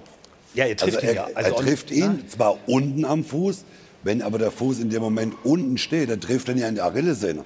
Also alleine schon der Versuch, ist der nicht auch schon strafbar? Naja, wir haben ja das, das Mittel und auch die Chance des, des VRs, die Bilder nochmal zu sehen. Ach, ihr habt auch noch Mittel. An, ne? Aber es ist ja, an, ne? also wenn, man, wenn, man die Bilder sieht, dann, wenn man die Bilder sieht, dann ist es wirklich ein leichtes Streifen an der Außenkante. Und hier war es ein Wahrnehmungsfehler des Schiris. Der hat gesagt, es ist ein Volltreffer. Ich habe mit Felix noch gesprochen. Er meinte, es war ein Volltreffer von hinten. Und deswegen auch diese Entscheidung auf dem Feld für ihn rot, die man eben dann mit Bildern auch widerlegen kann. Und dann ist im Fall zu sagen, okay, das ist keine rote Karte, Kramer darf weiterspielen. Aber das ist doch das. Jetzt noch mal ganz kurz. Der Ball ist ja weit, weit weg. Ja. Und, er Und der Kontakt ist ja da von hinten. Was ja die schlimmsten Fouls sind übrigens, ne? die von hinten offene Sohle oder. Ne? Aber das war nicht, von, das war nicht äh, offene Solo und nicht von hinten. Also es war von hinten war es offene Ah, Sohle, war es aber er trifft ihn ja unter- unter, den- unter den, Aber jetzt fragen wir mal den dritten, der auch Ja. gekickt hat. Oder Ja, der, der hofft, dass er drum rumkommt, aber jetzt kommt das. Ja, für mich ist das von hinten. Also der kommt doch nicht Das von der heißt- Seite. Das ist ja von hinten und der Kramer, der will ja niemals den Ball treffen. Der hat ja nur die Absicht, den Spieler irgendwie zu stoppen. Äh, Und auch wer jetzt irgendwie die Achillessehne trifft oder die Sohle, er trifft ihn von hinten. Das heißt, für dich wäre es auch eine rote Karte Ja. geblieben? Ja, wenn ich das so sehe, hier jetzt ja. Aber Leute, das ist doch das. Grundsatzproblem des Videobeweises, das wir immer haben. Wir meinen ja immer, dass wir eine klare Fehlentscheidung von einer nicht klaren Fehlentscheidung unter, unterscheiden können.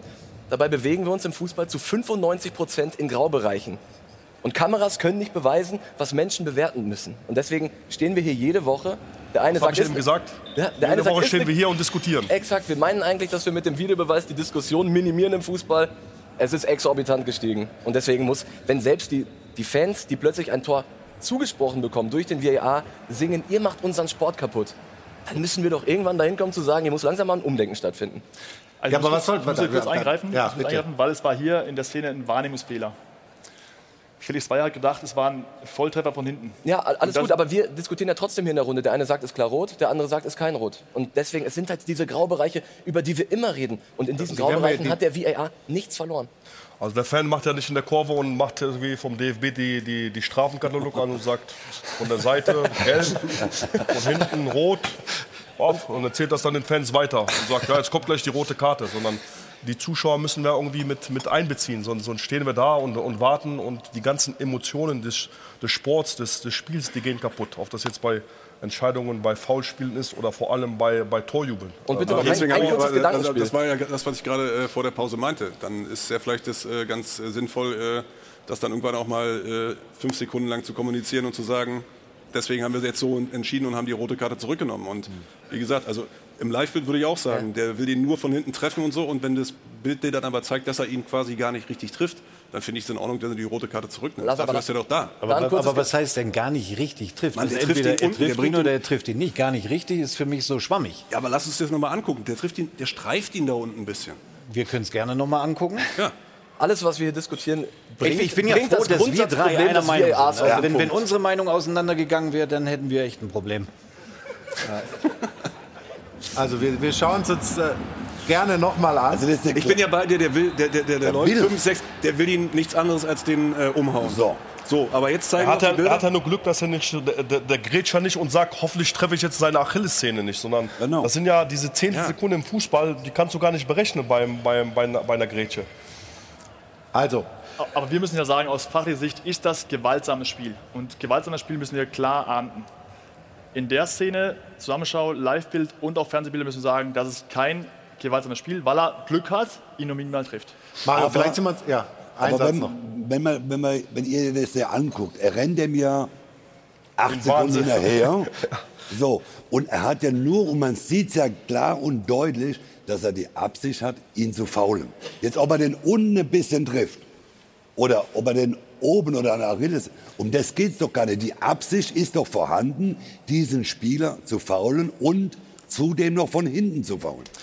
Aber klar, es geht trotzdem für uns darum, wo wird er getroffen? Ist das gewaltsam? Und da unterscheiden wir schon darauf, ob wir ihn am Schienbein treffen, wie in Berlin, ob er ihn leicht streift, ob er, ob er ihn die Knöchel bricht. Das ist schon relevant für Okay, uns. das ist praktisch auch ein Unterschied, ob ich, wenn ich einem einen Kopfstoß gebe, ob ich ihm die Nase breche oder ob er nur eine Delle am Genau, Kopf hat. ja. Oder, oder.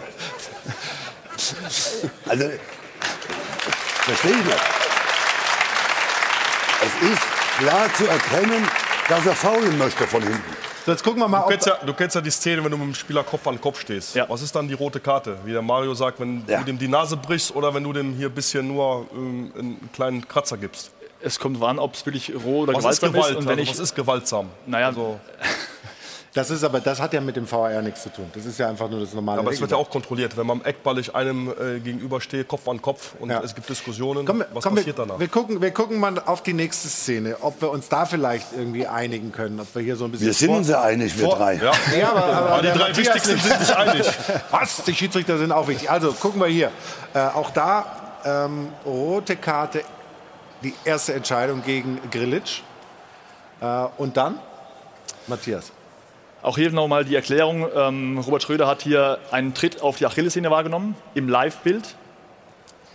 Und dann konnte der VAR aber relativ schnell sagen, du, es ist eher ein Fußaufstehen, ein, ein, ein, ein Stempeln.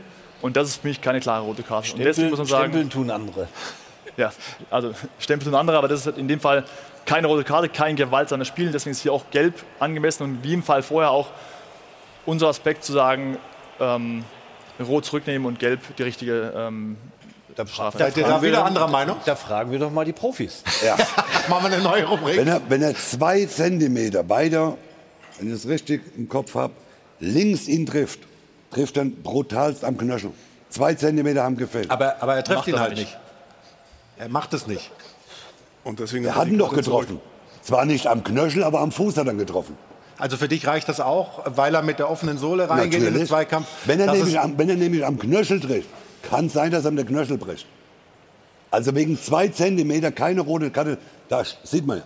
Guck, der, der hat Glück gehabt, dass er mir die, die alles kaputt tritt. Aber wir Für müssen es auf auch die, auf die. Fakten und auf die Bilder festlegen. Und hättest du als Spieler Grilic oder als. Äh, ähm, Ich war zu schnell hättest für alle Spieler, mit konnten nicht faulen. Hättest du die rote Karte akzeptiert? Die muss er akzeptieren.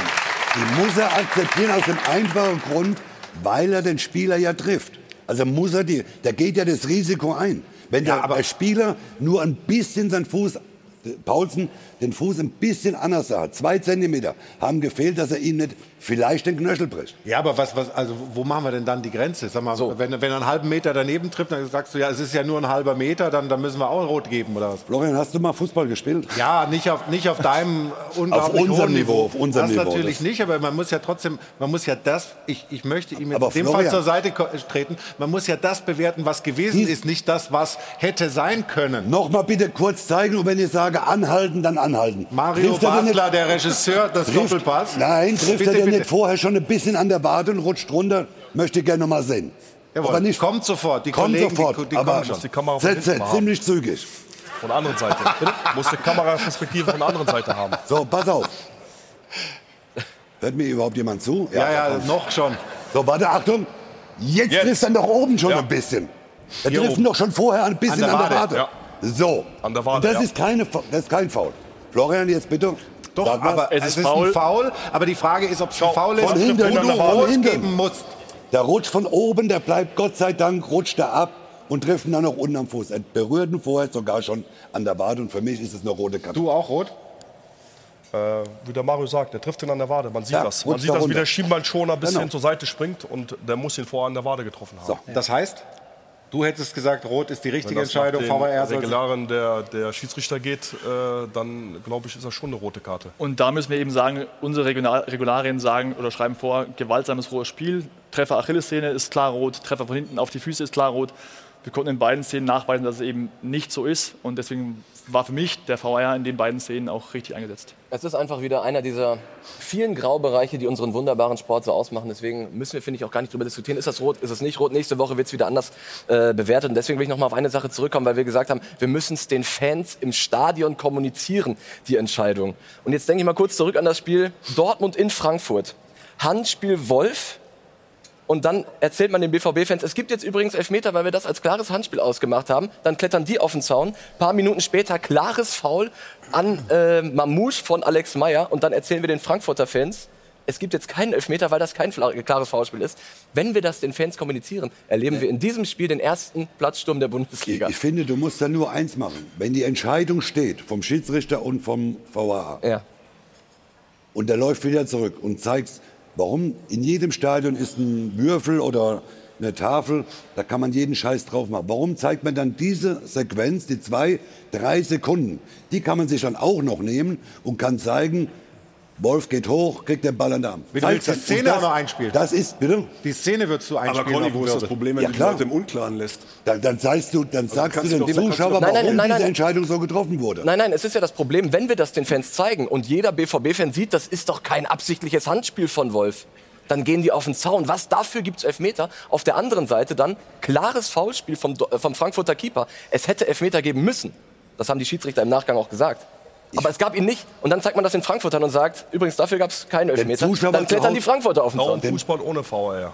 Dem, dem Zuschauer zu Danke, Hause Poldi. zeigt man es ja auch. Das sieht Ja, ja ist auch. halt so am Ende. Da kriegt ihr ja auch die Linie im Fernseher gezeigt. Warum zeigt man es nicht im Stadion, den, den, den, den Zuschauern, die im Stadion sind? Das ist Den ja das, was ich sage, weil die dann auf die Barrikaden gehen. Also ich bin jetzt, ich, Ist ja nicht immer Schlimmste. ich bin ja auf jeden Fall in meiner vorweihnachtlichen Harmonie, in meinem Harmoniebestreben sehr, sehr froh, dass die Szene, die er selbst entschieden hat, dass die offensichtlich von euch als richtig entschieden angesehen wird. Richtig? Gott sei Dank. Ja. Gott sei Dank. Da haben wir nochmal Glück Hat noch mal gehabt. Glück gehabt.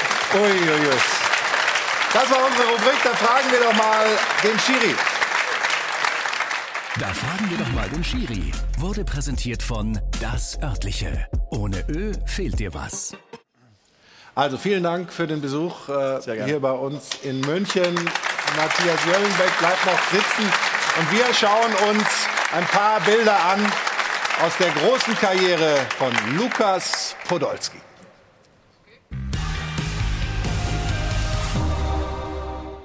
Podolskis große sportliche Liebe neben dem FC, die Nationalmannschaft. 130 Länderspiele, 49 Tore, 7 große Turniere und der WM-Titel.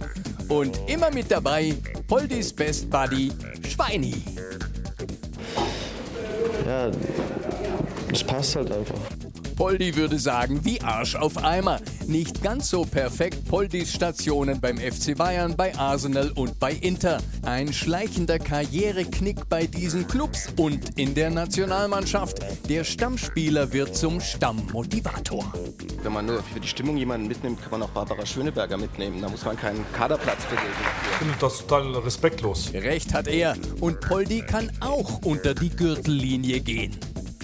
80 Pro- Prozent von euch und ich äh, krauen sich auch mal an den Eiern und daher ist alles gut. Und irgendwann muss man sich auch von der schönsten Karriere verabschieden.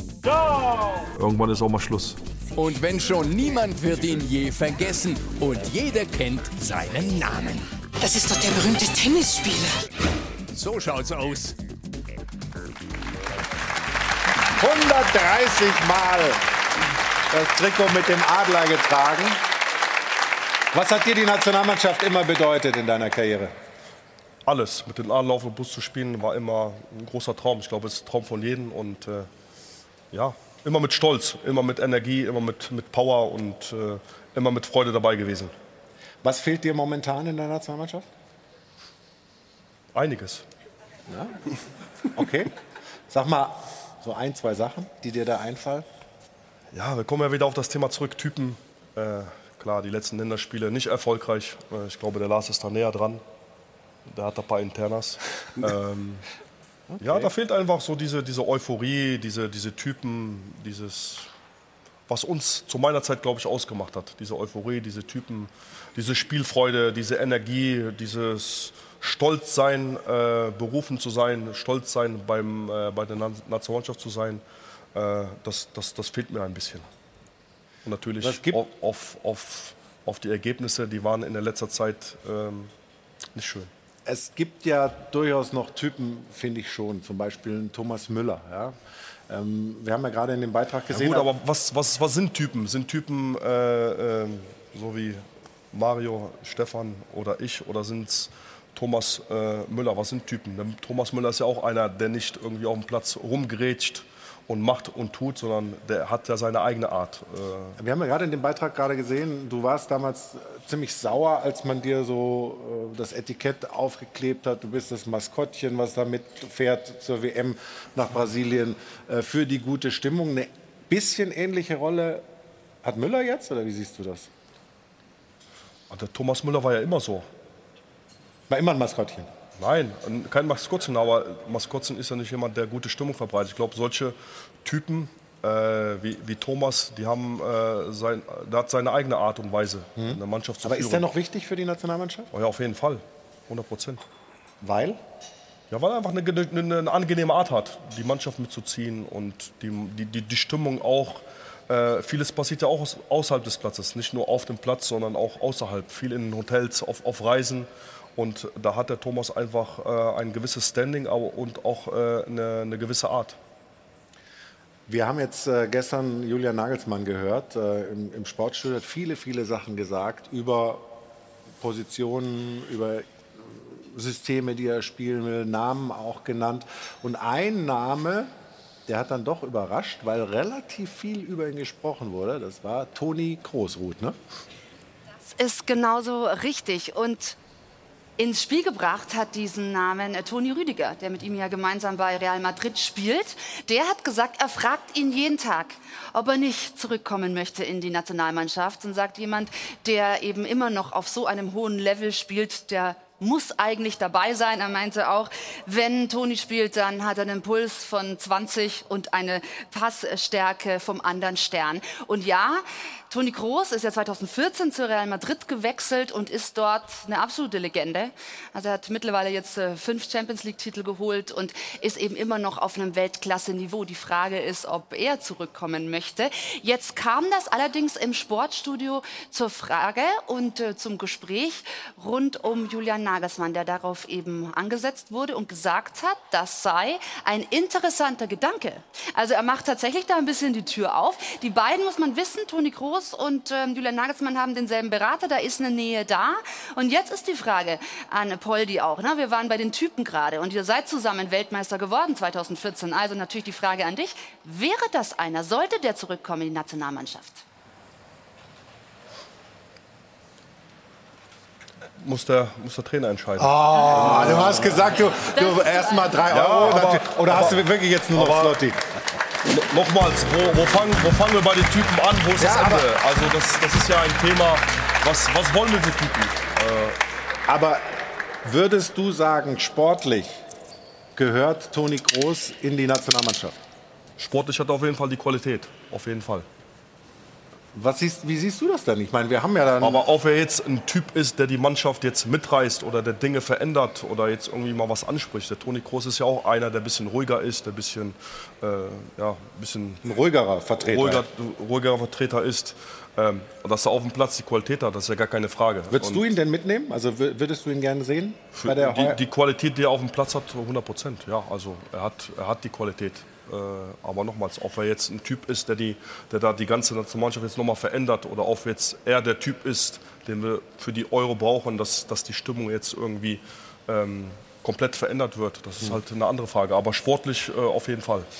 Trotzdem, Stefan, mich hat es ein bisschen überrascht, dass Julian Nagelsmann so offen und so, sagen wir mal, auch ergebnisoffen drüber spricht und sagt, ja, wer muss seine Leistung bringen? Jeder, der einen deutschen Pass hat, und das hat Toni Kroos und der gut ist, äh, ist ein Thema. Ähm, also er muss sich ja ernsthaft mit dem Gedanken befassen, der Bundestrainer, sonst wird er sich doch so dazu Ich hatte einen spanischen Pass der, mittlerweile. Der Ja, Toni, ich glaube, er hat immer, er ist, glaube ich, immer noch Deutscher, ja, aber er, er könnte wahrscheinlich schon längst Spanier sein. Ja.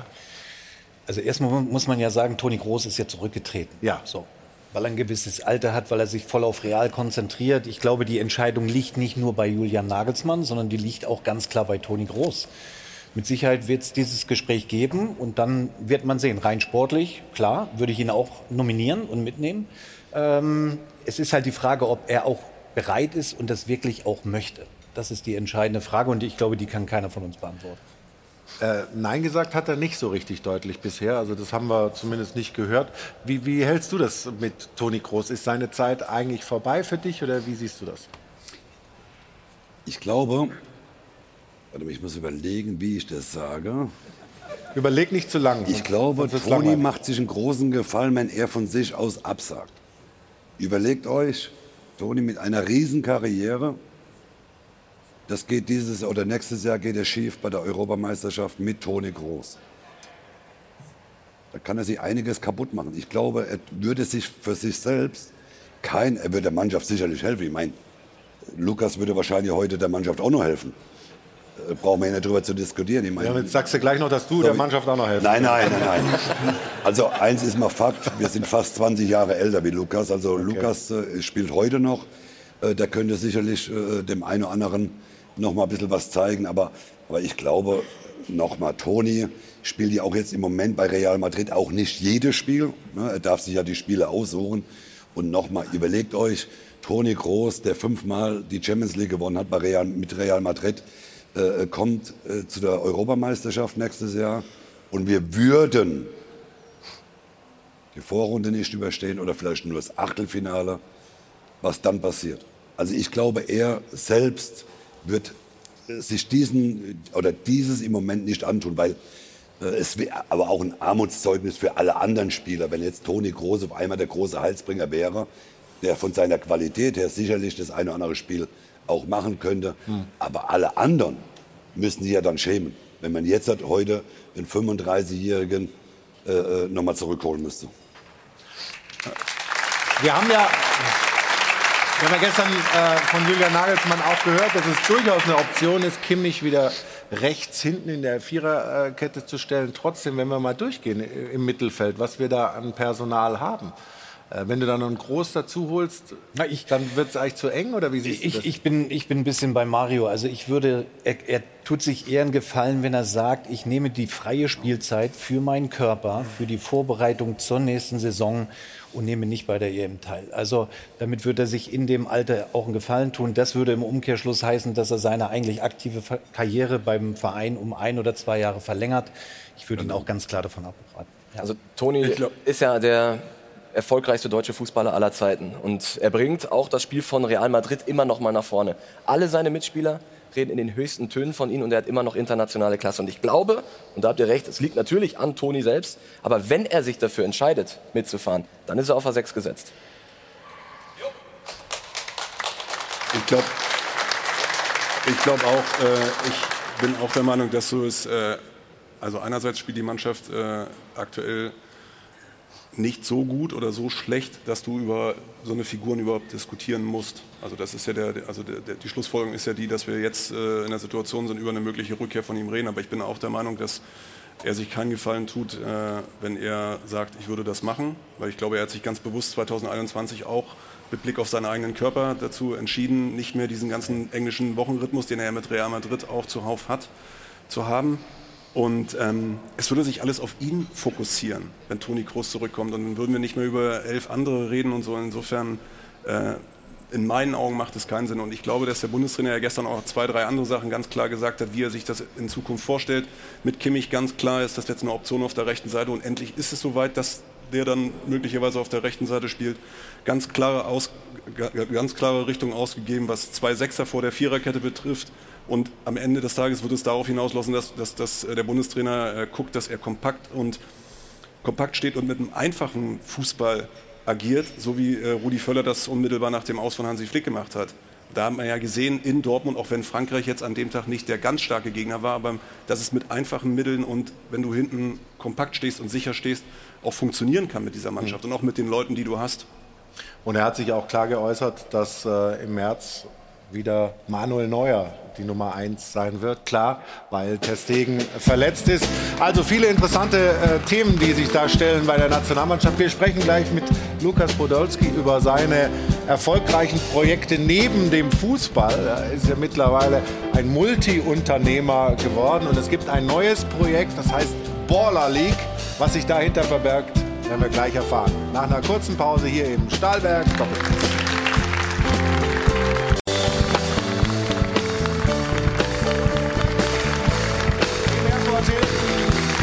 Der Stahlberg Doppelpass.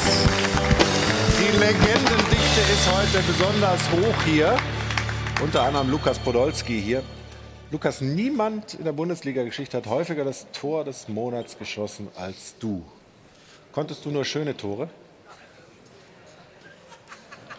Ja. ja. Komm, wir gucken mal ein paar. Kannst du dich erinnern? Klar. Was war das? Gegen? Gegen Freiburg, 1-0. Gefällt Ihnen das? Das ist nicht schlechtes Tor.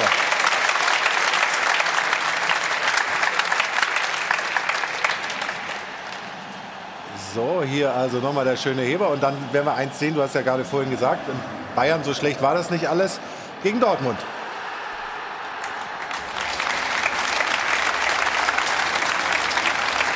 Also, Mario, oder? Sehr schön, ja. ja. Kann er schon was, oder? Luca Toni, ja, gut, Lukas der, Podolski. Der linke Fuß vom, vom Lukas war ja außergewöhnlich. Da gibt es ja gar keine Diskussion. Das war noch relativ früh in deiner Karriere, ne? Bumm. Also, linke Klebe, Lukas Podolski. Aber bevor ihr, bevor ihr jetzt fordert, dass wir eure Tore, das machen wir, mache ich automatisch selbstverständlich auch Mario. Und jetzt bin ich gespannt, was du sagst. Hat tolle Tore geschossen. Ähm, wir sehen zunächst. Wow. Aha, das war zweite Liga. War nicht schlecht, Lukas, oder?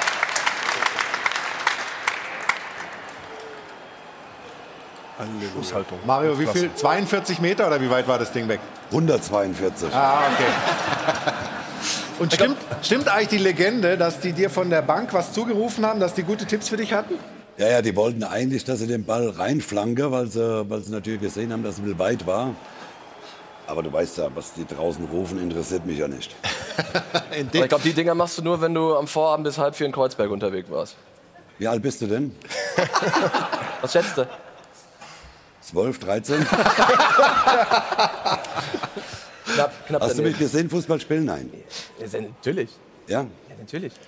Und? War okay. War, Nee, okay. Hallo, ja, war mal okay. Zahl 3 Euro für das okay. Ja, das muss er, das ist Ist das teuer. eine Phrase? Okay, der, Der Wahnsinn. Komm, rein hat, da. der, hat, Das hat, sind der wirklich 3 Euro. direkte Mann, Mann, Mann, die Ecken. Jugend von Ey, heute. das sind, das sind maximal Direkte 250. Ecken konnte er auch. Mario, glaube ich, dreimal in der Bundesliga eine Ecke direkt verwandelt. Und die hier muss man natürlich sagen, dass es auch einfach war, weil Jörg Schmatke im Tor stand. Ja. Grüße. Es ist immer schön, wenn du, man weiß ja, gegen wen man die Eckballtore geschossen hat. Und immer wenn ich Jörg gesehen habe, habe ich dann immer gesagt, hast heute mal deine Handschuhe angezogen. Weil da hat es ja gefühlt, hat so ausgesehen, wenn er keine Hände und keine Handschuhe dabei gehabt hätte. weil er den Ball vorbeigeschlagen hat. Aber ja, war gemütlich. Stefan, damit du nicht zu kurz kommst, auch du hast Tor des, Tore des Monats geschossen. Ähm, Nicht so schöne, aber. aber doch schon. Komm, wir gucken mal. Und du erzählst uns, was das für ein Spiel war. Ja, auf dem Bökelberg noch gegen Borussia Dortmund. Leicht abgerutscht. Oh, oh. Aber jetzt auch nicht so schlecht.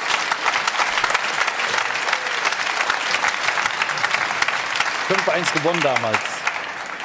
Den wolltest du so? Oder ich wollte schon irgendwie das Tor treffen. Aber dass er, dann, dass er so reinfliegt, war natürlich auch ein Stück weit Glück. Das muss man schon dazu sagen. Ja. Und aber Klos war ja auch nicht der Größte. Der stand da im Tor. Mal, hier, hier haben wir noch eins dann für Wolfsburg. Ja, ja. Und Einfach. ein sehr schöner Heber. Frech. Ja, also. Alle drei haben tolle Tore geschossen und äh, Ruth ist jetzt wieder wo? Da hinten Hier direkt und am Start. Ganz genau. Hast du Fragen für Lukas, oder? Ich habe die Fragen dabei. Also die Frage nach der FC-Rückkehr, die sparen wir uns mal auf. Die lasse ich dich Okay. dann später stellen. Mal gucken, was du da alles rausbekommst. Aber Poldi, es geht wirklich ganz viel um deine Dönerläden und ähm, deine Lieblingsdöner, die du selbst am äh, liebsten verzehrst. Aber ich finde die Frage interessant, gibt es bald einen Dönerladen von dir im FC-Stadion? Wir hatten mal Gespräche, aber bis jetzt ist da nichts passiert, weil wir uns anders entschieden haben. Es gibt bald einen Döner am Kölner Flughafen. Okay, also da und wird... ich glaube, das ist so die Zielgruppe, die zu uns passt. Ähm, am Stadion. äh, ich glaube, jeder kennt mich da am Stadion. Äh, und und äh, ich weiß auch, äh, wir haben das damals kalkuliert und berechnet, dass das lohnt sich nicht im Stadion. Gut, dann geht's um Basti Schweinsteiger, wie ist das Verhältnis zwischen euch heute und treffen sich auch mal die Familien zum Beispiel im Sommer zum gemeinsamen Grillen? Na, treffen tun wir uns nicht. Ähm, und sonst, ja, Basti ist ein guter Freund. Also Das ist geblieben. geblieben und wird es immer bleiben. Also wir hatten ja immer ein gutes Verhältnis.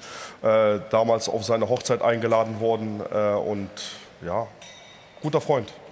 Sehr schön. Und dann machen wir hier die letzte Frage. Also es waren wirklich viele Einsendungen. Siehst du deine Zukunft vielleicht im Trainerteam der Nationalmannschaft, um gewisse Werte von damals wieder einzubringen? Äh, was nach meiner Karriere passiert, weiß ich nicht. Also ich will erstmal das Ding beenden. Wann das sein wird, gucken wir mal. Und äh, dann schauen wir mal. Also ich habe jetzt noch keine Pläne, äh, ob ich äh, Trainer werden möchte oder was anderes. Äh, ich glaube, Trainer ein bisschen schwer. Dann geht die, der Scheiß wieder von vorne los. äh, Welcher genau? äh, ja, ich glaube, man ist als Trainer mehr beschäftigt als, als, als, äh, als, als Spieler. Und irgendwann will man auch sein Leben mal ein bisschen leben mit der Familie, mit den Kindern. Äh, die Kinder sieht man nicht so oft. Und irgendwann ist auch mal gut. Und wie gesagt, als Trainer, dann geht das ganze Ding wieder von vorne los. Planen, jeden Tag zu Hause sitzen. Wer, wie soll das Training aussehen? Wer soll am Wochenende spielen? Und so weiter und so fort. Ähm, ich glaube eher nicht, aber man weiß nie. Vor allem, du hast ja auch genügend Projekte und unternehmerische Tätigkeiten rundherum. Kommen wir gleich noch drauf. So, Flo, die Frage nach dem FC musst du noch stellen. Die stelle ich gleich, aber vorher machen wir einen exklusiven Spot, 34 Sekunden. Dann geht es weiter mit Lukas Podolski, dem Geschäftsmann. Wir hören ja immer Dönerladen, Eiscreme. Jetzt kommt ein neues Projekt. All das in 34 Sekunden. Und da sind wir schon wieder mit Lukas Podolski.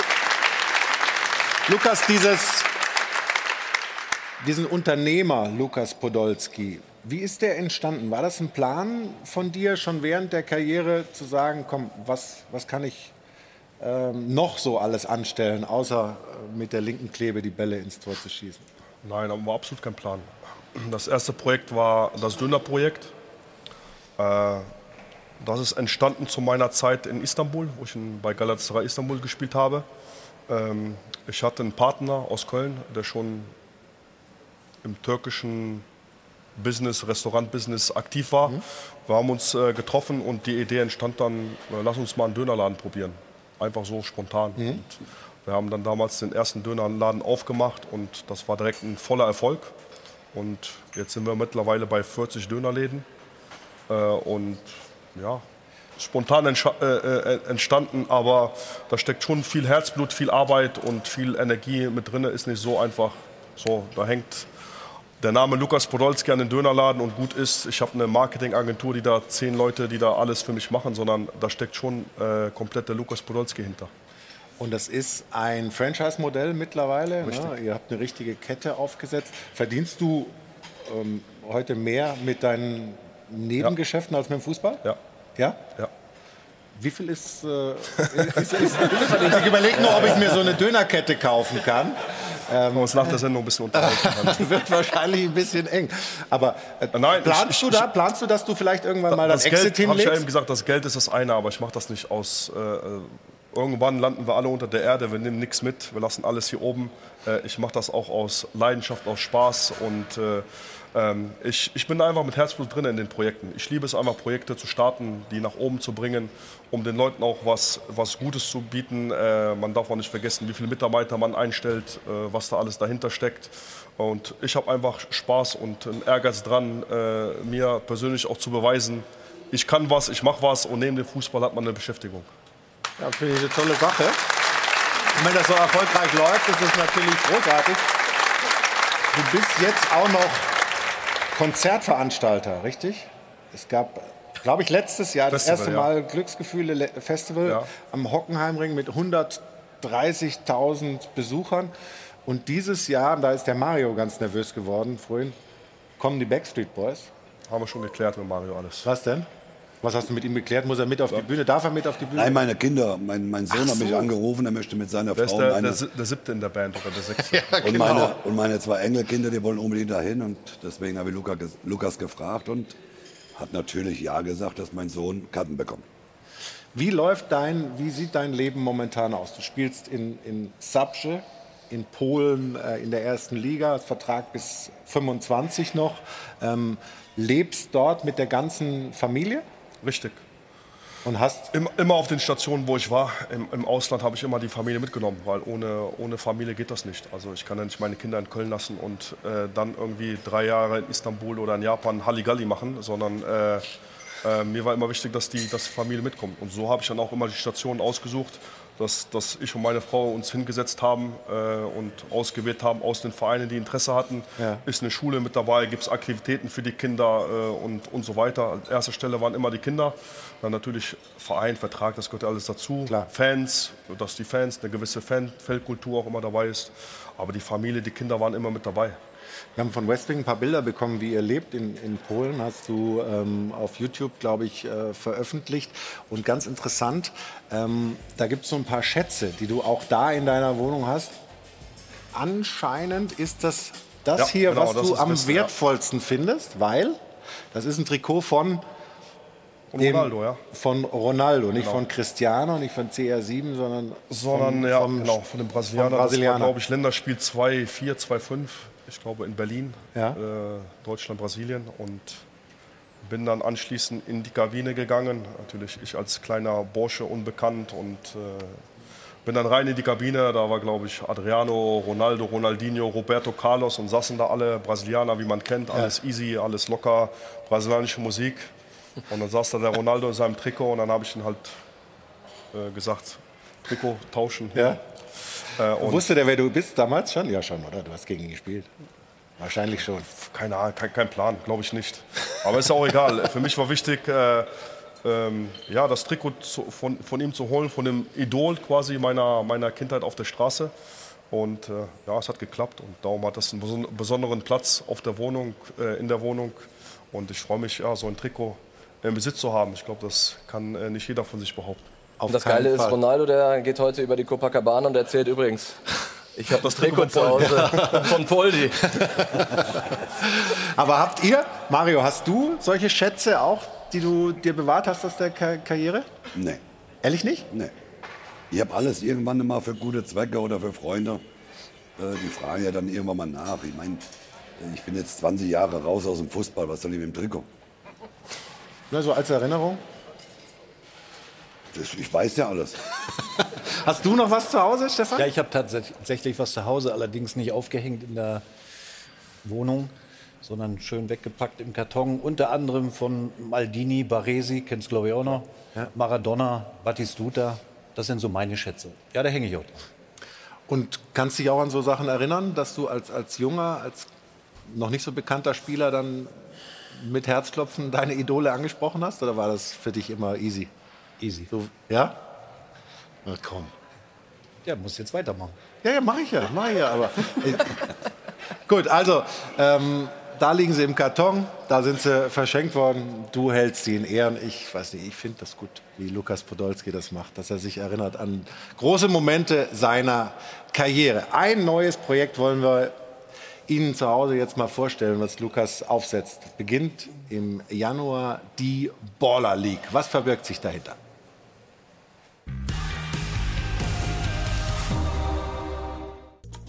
Köln-Mühlheim. Casting für die Baller League. Und mittendrin Lukas Podolski, einer der führenden Köpfe des Projekts. Gestern Nachmittag stand ein sogenanntes Scouting-Event an, die Vorauswahl, bei der mit viel elektronischer Unterstützung Fußball-Skills, Neudeutsch für Fertigkeiten, getestet wurden, um aus tausenden Bewerbern die besten herauszufiltern. Zurück zu den Wurzeln, zum Straßenfußball lautet die Idee, die auch Mats Hummels maßgeblich mitträgt. Gespielt wird auf einem Indoor-Kleinfeld, 6 gegen 6 in einer 12er Liga mit abschließendem Finalturnier. Und als prominente Unterstützung haben Podolski und Hummels unter anderem Alicia Lehmann gewonnen, Schweizer Nationalspielerin und erfolgreiche Influencerin, sowie Kevin Prinz Boateng, der auf Berliner Betonbolzplätzen das Kicken erlernt hat. Gemeinsam wollen sie Talenten und hochklassigen Amateuren die Chance geben, sich auf großer Bühne zu zeigen, sind aber nicht die ersten und einzigen mit dieser Idee. Also, warum wird die Baller League ein Erfolg, Herr Podolski? Warum glaubst du, dass das Projekt erfolgreich wird? Ob das ein Erfolg wird, das liegt an uns, wie wir arbeiten, wie das angenommen wird. Abwarten. Was hat genau euch- wie ich damals erzählt habe mit dem Dönerladen. Also Ja. man geht ja nicht vorher mit der Idee und sagt, boah, das wird jetzt ein voller Erfolg, sondern abwarten. Wir starten jetzt erstmal. Ich denke, wir sind auf einem guten Weg. Wir sind so die, die ersten mit in Deutschland, mit in Europa, die mit so einem Konzept starten. Äh, und ja, abwarten. Es gibt ja den, das Vorbild oder der Vorläufer in Spanien. Gerard Piquet hat äh, so eine Liga gegründet, die da sehr erfolgreich läuft. Jetzt wird es äh, Deins und Mats Projekt geben in Deutschland. Toni Groß zieht auch noch nach mit der Icon League. Was, wir haben es ja gerade ein bisschen gehört, Spiele auf dem kleinen Feld, aber das ist ja jetzt noch nicht revolutionär. Was ist daran neu und warum passt das genau in die Zeit? Es passt genau in die Zeit, weil ich erstmal, weil ich so groß geworden bin und ich glaube, das ist so die letzten Jahre oder auch Jahrzehnte ein bisschen ähm, ja, weggekommen von diesen Typen, Typen entwickeln lassen, äh, auch die, wie im Beitrag auch gesagt wurde, äh, Amateurkickern und Normalos auch mal die Chance zu geben, sich auf äh, einer guten Bühne zu präsentieren und darum die Baller League äh, und äh, alles andere wird sich dann wird sich ja zeigen. Wir sind auf einem guten Weg. Ich denke, es ist ein geiles Konzept. Äh, ich denke, das passt genau zu mir. Ja. Äh, und äh, Und du denke, bist als Team-Captain auch dabei. Ne? Also ihr habt, glaube ich, immer zwei Leute, die ein Team Genau. führen. Wer ist es bei dir dann noch? Alicia Alicia Lehmann? Lehmann, ja. Okay, und Mats Hummels ist dabei, Kevin Prinz Boateng, Max Kruse, glaube ich, wenn ich das richtig weiß. Also es wird sehr interessant. Warum glaubst du, gibt es einen Markt für solche, sagen wir mal, Fußballprojekte, die mit dem klassischen 11 gegen 11 im Stadion nichts zu tun haben? Ja, wir hören ja immer wieder, dass gerade die jüngere Generation ja nicht mehr. Zu der du 90 ja gehörst, haben wir ja von Ja, ja, Mario genau. hat ja Ich- richtig getippt. Ich bin ja 15,5. Ähm, 12, 12. Ach ja, okay. Ähm, und diese junge Generation, die bleibt nicht mehr 90 Minuten vor dem Fernseher. Das sind so die Entwicklungen, die man hat und dementsprechend kann so ein Konzept mit zweimal 20 Minuten ähm, ja, sehr vielversprechend sein, gerade wenn dann zwei der verdientesten deutschen Spieler mit Mats und mit Poldi das Ganze antreiben. Insofern ähm, Versuch. Findest du spannend? Ja, mega spannend. Das ist ja ein bisschen wie zurück zu den Wurzeln, also so wie wir ja auch groß geworden Hallenmasters, oder? Habt ihr auch damals gespielt, oder? Genau, Ja, genau. ja. Und, und das war ja auch eine Zeit, die, die so viel Spaß gemacht hat. Und wenn man das wieder ins Leben ruft, eben zurück zu den Wurzeln, dann ist es mit Sicherheit nicht verkehrt. Also wir sprechen da gleich weiter drüber. Dein äh, Co-Geschäftsführer wird uns auch noch ein paar inhaltliche Details dazu sagen. Und natürlich werden wir auch drüber sprechen, was du für Sorgen vielleicht hast, äh, was deine große Liebe, den ersten FC Köln angeht. Und vielleicht kommt es ja irgendwann mal wieder zu einer wirklichen Wiedervereinigung als Spieler, möglicherweise nicht. Aber Lukas Podolski und der erste FC Köln gehören zusammen. Das sind unsere Themen nach einer kurzen Pause hier im Stahlwerk. Doppelpass. Bis gleich.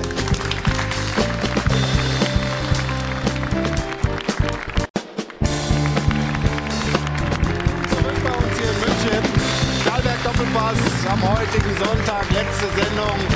Jahres 2023, unter anderem mit Lukas Podolski. Und wir haben gerade über seine Projekte gesprochen, über die Baller League. Und da gibt es jetzt von Ruth mit einem Gast noch ein paar Informationen dazu. Ne? Ja, denn Felix Stark an meiner Seite ist nämlich der Co-Founder und Geschäftsführer. Ich finde es ganz interessant, dass Lukas Podolski und Mats Hummels ja offiziell die Präsidenten sind. Du der Geschäftsführer. Wie muss man sich diese Zusammenarbeit vorstellen? Ja gut, gibt es ja in vielen Ligenkonstrukten auch, dass es einen Präsidenten oder einen Vorstand gibt und auch nochmal einen Geschäftsführer fürs tägliche Business. Ich glaube, äh, Lukas und Mats äh, sind äh, verdiente Nationalspieler und wir haben uns die als Präsident natürlich auch ausgesucht, um der Liga Kredibilität zu geben. Äh, für das tägliche Business, äh, auch wenn Lukas, glaube ich, jeden Tag bei mir anruft und guckt, ob alles läuft, äh, haben sie aber dann noch die, doch nicht die Zeit. Ne? Aber tatsächlich, ihr steht fast täglich im Austausch. Täglich, also äh, Lukas äh, guckt, nimmt jedes Plakat ab, alles, also von dem her, das ist tatsächlich, ja, ich muss reporten an Lukas und gucken, äh, dass ich hoffentlich nicht irgendwann gefeuert werde, wenn ich schlechte Arbeit mache. Das wollen wir nicht hoffen. Wir haben ja schon angesprochen, also es soll den Straßenfußballer wieder zurückbringen, die Baller League. Was ist das Besondere am Konzept und warum glaubst du, ist es erfolgreich? Ja, besonders, also ich glaube, es ist wieder so zurück zum neuen alten Fußball, würde ich mal nennen. Also ich, äh, Mario hat es ja gesagt, äh, Stefan hat es gesagt, ich bin mit dem Budensauber, Budenzauber und Hallenmasters aufgewachsen als junger Spieler. Äh, wir haben uns das in der Winterpause sehr gern angeguckt. Das war nochmal unvorhersehbarer Fußball. Heute ist es ja, und ohne da dem Fußball zu nahe treten zu wollen. Es wird ja immer kalkulierbarer, es ist ein bisschen wie auf dem Schachbrett. Und wir würden gerne, und dafür steht ja auch ein Lukas, dafür steht auch ein Kevin Prince Boateng, wieder den Fußball äh, sehen mit dem Kopf durch die Wand, unvorhersehbarer. In der Halle ist auch mal 9 zu 4, ein relativ normales Ergebnis. Ähm, und genau das wollen wir im Grunde auch bieten, einen Straßenfußball in einem professionellen Rahmen. So, und jetzt haben wir hier schon anklingen lassen, es sind eben auch große Namen, bekannte Influencer äh, mit dabei, wie Alicia Lehmann, Kevin Prince Boateng. Und ihr habt da schon vorausblicken lassen, da kommt noch mehr. Kannst du uns schon verraten, wer da noch mit als Teammanager, Managerin fungieren wird? Äh, ich glaube nicht. Ähm, sonst, sonst würde ich Ärger kriegen von meinen äh, lieben Mitarbeitern, die sich da seit Wochen und Monaten Gedanken machen, wie es dann rauskommt. Ähm, aber es ist natürlich, wir haben jetzt mal mit Lukas, Mats und Kevin Prince Boateng angefangen. Äh, das Niveau zu halten wird schwierig, glaube ich. Ähm, aber äh, da gibt es noch die ein oder andere Überraschung. Äh, auch noch von aktiven Fußballern, nicht aktive Fußballer, Legenden, die vielleicht eher dann äh, schon länger nicht mehr aktiv sind. Ähm, aber ich glaube, wir, wir haben nicht zu viel versprochen, dass wir sagen, da kommen schon die Creme de la Creme der Fußball, der aktuellen Fußballzeit zusammen. Also Bewerbungsprozess ist, glaube ich, vorbei, ne? Heute, Jetzt also wir sind heute noch mal in der Straßenkicker Base in Köln gerade. Ähm, ich kriege aber nur gute Nachrichten. Also gestern war ja auch der erste Scouting-Tag. Das ist vom Niveau, äh, ist das so Regionalliga, Drittliganiveau, was die Spieler da äh, performen. Auch der ein oder andere, der vielleicht im NLZ nicht so gefallen hat, also nicht fußballerisch, sondern eher von äh, nicht Ja und Amen zu jedem Satz sagen. Ne? Und das ist halt dann beim NLZ schwer, äh, da sich durchzusetzen. Und genau den Spieler bieten wir heute eine Bühne, dass wir sagen, Vielleicht ist es beim einen oder anderen, äh, bei der einen oder anderen Akademie äh, gescheitert, aber das heißt ja nicht, dass es fußballerisch äh, oder fußballerische Gründe hatte. Aber für Ex-Profis, also für Effe oder Mario, ist es nichts mehr. Ja gut, Marius, da wie ich auch Pfälzer. Ein Pfälzer kann immer spielen, glaube ich. Also egal wie alt er ist. Äh, von dem her bei, äh, ich glaube, also, also ich bin jetzt äh, Mitte 30. Selbst für mich wäre es jetzt schwer gewesen, wenn man nicht wirklich im Saft steht, da mitzuspielen, ähm, weil die Jungs einfach super fit, super schnell. Halle ist auch nochmal ein ganz anderer Sport, physisch. Von dem her, ich glaube, äh, die Jungs könnten mit dem Ball noch einiges, aber dann die Pumpe wird schwer. Na, das hat er jetzt charmant ausgedrückt, dass ihr da nicht mehr gewünscht seid. Nein, nein, nein, so das stimmt so nicht. Das stimmt so. Vielen Dank für Danke. den Einblick, viel Erfolg damit. So, bitteschön. Lukas, wie kannst du zusammenarbeiten mit Mats? Äh, spontan auch. Also äh, der Mats war, glaube ich, ein bisschen vorher schon mit dabei. Ähm, ich habe mich halt mit den Investoren, mit den Geschäftsführern getroffen und relativ nach dem ersten Gespräch war klar, ich bin dabei, weil ich genau dieses Ding verkörper, diesen Straßenfußball und auch dieser Generation Leute eine Chance zu geben, äh, sich neu zu beweisen. Also kann nicht immer jeder erste, zweite Bundesliga-Nationalmannschaft spielen, sondern es gibt auch andere Leute und äh, es gibt auch Leute mit Fehlern, die heutzutage, glaube ich, nicht erlaubt sind in den Jugendmannschaften, in den äh, Abteilungen. Und den Leuten wollen wir einfach eine Chance bieten. Auf einer professionellen Ebene, mit Spaß, mit Entertainment, das gehört immer mit dazu. Mhm. Und äh, ja, einfach dieser, dieser viele Tore, viele, viele Aktionen, eins gegen eins, einfach mal machen, einfach spielen, einfach Spaß haben und die Leute einfach von alleine lassen. Im Januar geht's los in Köln mit der Baller League. Wir sind sehr gespannt, ob das ein Erfolg wird. Aber das meiste, was du angepackt hast, ist zum Erfolg geworden. Aber jetzt wollen wir zum Thema Köln kommen, zum ersten FC Köln. Es gibt ja eine sehr enge Bindung äh, von dir zur Stadt, von dir zum Verein, umgekehrt auch. Große, große ähm, Verbindung. Lukas Podolski und der erste FC Köln.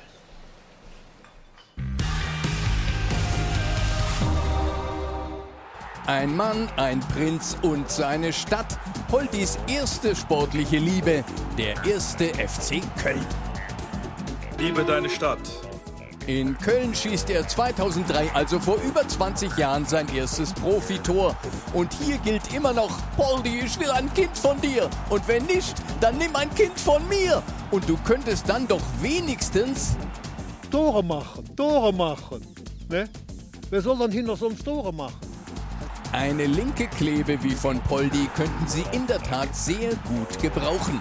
Und vielleicht wird ja der Weihnachtstraum vieler FC-Fans bald wahr.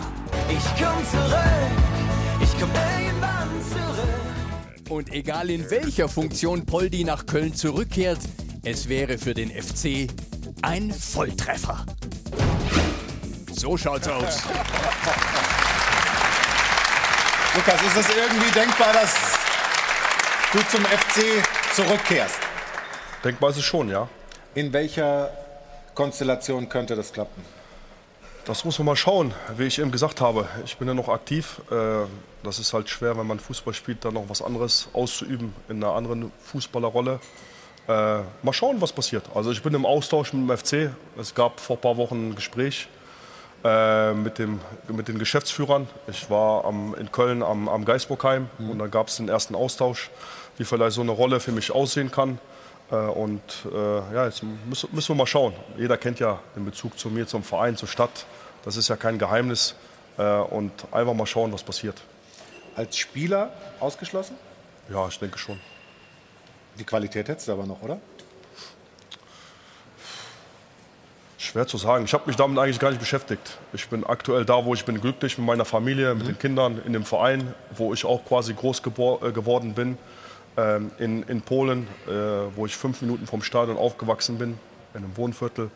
Und ich bin einfach da, um Spaß zu haben. Bist du denn eigentlich mit dem Kurs des ersten FC Köln zufrieden? Also es gibt einen rigiden Sparkurs, es gibt kein Geld, fast kein Geld. Ähm, Steffen Baumgart als Trainer holt das Maximum raus, aber die Gefahr ist ja, dass der Weg in die zweite Liga führt. Das kann so ändern. Wenn man aktuell auf die Tabelle schaut, dann ist es aktuell so. Man hat jetzt noch zwei schwere Auswärtsspiele. Freiburg äh, und in Union Berlin, obwohl die auch gerade aktuell äh, nicht performen. Ähm, mal schauen. Äh, ich glaube, wenn man zweimal verliert, dann sieht es äh, zappenduster aus. Und dann muss man mal schauen, wie, wie es weitergeht. Äh, Geld ist keins da. Der Steffen Baumgart hat ja im letzten Gespräch so ein bisschen das erste Mal seit seiner Zeit, glaube ich, so ein bisschen ähm, die Verantwortlichen attackiert und gesagt, da muss man halt mal Wege Ja, finden, weil es ja darum um, geht, um jetzt Geld vielleicht zu, schon wieder äh, Leistungsträger auch abzugeben. Ne? Das ist ja das Problem. Äh, Hector hat seine Karriere beendet. Äh, Skiri ist umsonst gegangen. Und in den letzten Jahren, äh, wenn man sich so ein bisschen die Transferpolitik anschaut, äh, man hat ja nicht diese Transfers, äh, diese Transfersummen eingenommen, wie vielleicht Frankfurt, Gladbach, Freiburg oder andere Mannschaften. Ich glaube, das ist auch ein großes Problem vom 1. FC Köln, dass in den letzten Jahren oder sogar Jahrzehnten auch nicht die wirklichen Transfererlöse erzielt wurden. Und so ist es halt Jahr für Jahr, dass man sich immer wieder da unten äh, reingräbt. Ab und zu mal schafft man mal die Conference League, dann fliegt man wieder in der Vorrunde raus. Und das ist dann immer Jahr für Jahr äh, immer dasselbe Problem. Und ein großes Problem ist, glaube ich, auch die Stadt Köln, äh, dass sie den Verein aktuell auch oder in den letzten Jahren nicht viel unterstützt. Da geht es ja ums Geisbockheim, äh, Ausbaupläne, andere Stadion Dinge. und äh, ja, viele, viele Baustellen. Also, wir sprechen gleich weiter. Ein Spot und dann sind wir wieder zurück im Stahlwerk Doppelpass. Wie versprochen, war eine kurze Pause. Wir sind beim 1. FC Köln. Stefan, hast du Sorge, dass der Weg in die zweite Liga führt mit der Art und Weise, mit der Politik, die man da momentan betreibt? Es wird schwierig auf jeden Fall, aber ich glaube, dass die Kölner schon noch stärker sind als zum Beispiel jetzt Darmstadt 98. Ähm, da bin ich mir schon ziemlich sicher. Aber ein es, Köln-Fan es, da es ist eng. Sie, haben zwei schwierige Spiele jetzt in Freiburg, dann Union, dann gehst du in die Winterpause, dann kommst du zurück. Wenn kein Geld da ist, dann ist es auch schwierig. Das muss man da dazu sagen. Und dann kann man nicht immer nur hoffen auf äh, Baumgart und sagen, der macht das schon irgendwie. Wenn dir so Spieler, wie die du genannt hast, einfach verloren gehen, dann kannst du das nicht kompensieren. Und das ist enorm schwer. Aber ich, ich glaube und hoffe natürlich, dass die Kölner die Klasse halten. Eventuell auf dem Aber da müssen sie Lösungen versuchen zu finden, weil ich finde, wenn Steffen Baumgart und der, bevor der sich nach außen hin stellt und sagt oder anfängt leicht zu kritisieren oder das auch mal zum Thema zu machen mit dem fehlenden Geld und fehlender neuer Spieler oder der Qualität, dann spricht das schon auch eine Menge für ihn. Und dann sagt das auch eine Menge über die Situation aktuell in Köln aus. Und ich glaube, du musst einfach gucken, dass du in der Winterpause nach Lösungen suchst, äh, da vielleicht auf ein, zwei, drei Positionen den Verein zu verstärken, weil sonst wird es einfach schwierig. Und Lukas, du könntest ja als Investor einsteigen. Wir haben ja gehört, was Aber das Imperium ist, ja, da das ist ja kein neues Problem in Köln. Das ist ja schon, wir reden ja schon über den 1. FC Köln. Das Potenzial, die Stadt, die Fans, die Stadion, das ist ja kein Thema erst seit dieser Saison, sondern das ist ja schon ein Thema, äh, das zieht sich über 15, 20 Jahre. Äh, und äh, man bekommt es einfach nicht hin, äh, mal diesen Verein dahin zu führen, äh, wo er eigentlich hingehört, weil mit diesem Potenzial, da gibt es nicht viele Standorte in Deutschland. Wo müsste der sein in der, in, in, in der Hierarchie? Irgendwo im müssen- oberen Drittel, deiner Meinung nach? Mit den Fans, mit dem Stadion, mit der Stadt, da muss man je- jedes, jedes Jahr muss man Eu- äh, Europa spielen, gar keine Frage. Da ist er aber weit davon entfernt, der FC. Ja, ich, ich, mein, ich glaube auch, was noch dazu kommt, äh, Stefan hat jetzt Darmstadt 98 genannt, aber Heidenheim gestern äh, gewonnen in Ja, die in sind ja Mainz. schon weg in der Tabelle. Die sind schon acht oder neun Punkte vor vom FC. Äh, die zwei Spiele heute äh, in, in Freiburg und dann äh, gegen Union. Äh, Union muss auch ein bisschen was machen, gerade im, im letzten Heimspiel. Ich glaube, dass der FC Köln ein, ein großes Problem dieser kriegt. Ich glaube, man muss jetzt sich damit abfinden, dass es eigentlich nur noch um Platz 16 geht.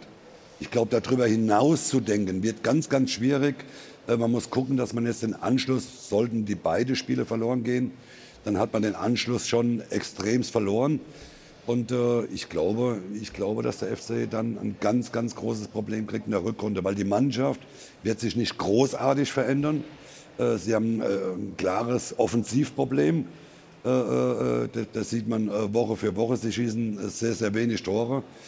Und ja, und Steffen Baumgart, so schön wie alles ist, so engagiert wie er da draußen rumrennt, aber auch das ist vielleicht irgendwann mal ausgenutzt ne, oder abgenutzt. Die Mannschaft, vom Grunde her sagen wir jede Woche das Gleiche. Baumgart macht mehr Alarm wie, wie, wie seine Spieler da draußen. Aber irgendwann zieht es auch nicht mehr. Das ist vielleicht im Moment noch so ein bisschen etwas, wo den FC so ein bisschen am Leben hält, der Steffen Baumgart. Aber das kann sie am Schluss nicht sein. Und wie es Lukas sagt, sehr schade, tolles Stadion, tolle, äh, tolle Fans, immer ausverkauft, äh, tolle Stimmung. Wäre sehr schade, wenn dann irgendwann mal noch so ein, ein toller Verein äh, mit Schalke 04 in der zweiten Liga spielen wird. Also du sagst es, äh, Stimmung ist großartig äh, beim FC immer im Stadion, aber natürlich ist es sportlich sehr, sehr schwierig, wo die Stimmung auch großartig ist, ist im Ali Pelli. Seit Donnerstag übertragen wir hier bei Sport 1 wieder die Darts. Wir haben übrigens auch einen Kölner Junge dabei, Florian Hempel äh, wirft da ja auch mit und es ist auch dabei unsere Katharina Kleinfeld, die ja sonst auch häufig hier im Doppelpass agiert. Sie ist die Moderatorin der Darts WM bei Sport 1 und meldet sich jetzt mal mit einem ersten Stimmungsbericht. Einen wunderschönen guten Tag aus dem Ali Pelli, aus dem englischen Pfeiletempel. Schön, dass Sie mit dabei sind und schön, dass wir Sie begrüßen dürfen. Das Ganze auf Deutsch heute, auch von Russ Bray, dem wohl bekanntesten Caller des Darts. Denn heute wird hier auf der Bühne ja später auch Deutsch gesprochen. Willkommen bei The Darts WM. Sehr schön klingt das, oder? Und da wir ja wissen, dass mit Lukas Podolski ein waschechter Kölner bei euch in der Runde sitzt, wollen wir natürlich da auch noch ein bisschen Bezug nehmen. Denn Wir haben Florian Hempel, den Gesang und Darts im Ali Pali. den Kölschen Jungen. Also ich finde, das hat man ganz gut verstanden, oder? So, und dann wird es natürlich auf Englisch nachher von ihm Folgendes geben. Wir müssen es aber in Deutsch hören, Russ. Der Ausruf? 180! Sehr schön. Also ich freue mich sehr drauf. Florian Hempel, wie gesagt, wird der erste Deutsche sein, der nachher hier im Einsatz ist. Und dann, wie gesagt, nur noch Deutsch. Jetzt wieder ein bisschen Englisch, Russ. Vielen Dank dafür und wir freuen uns auf euch, auf Sie später. Dankeschön. Dankeschön. Ja, kann er richtig gut Deutsch. Aber dieses 180, das ist natürlich legendär. Und der hat noch eine bessere Stimme als du, Mario. Wir machen eine kurze Unterbrechung und wollen dann von unserer Runde wissen, nicht nur, wie das absolute Topspiel heute ausgeht, die Bayern gegen Stuttgart, sondern was für Neujahrsvorsätze es gibt. So, Mario, überleg dir was. Könntest zum Beispiel mit dem Rauchen aufhören oder anderes. Wir sprechen da gleich drüber nach einer kurzen Pause hier im Stahlwerk Doppelpass. Bis gleich.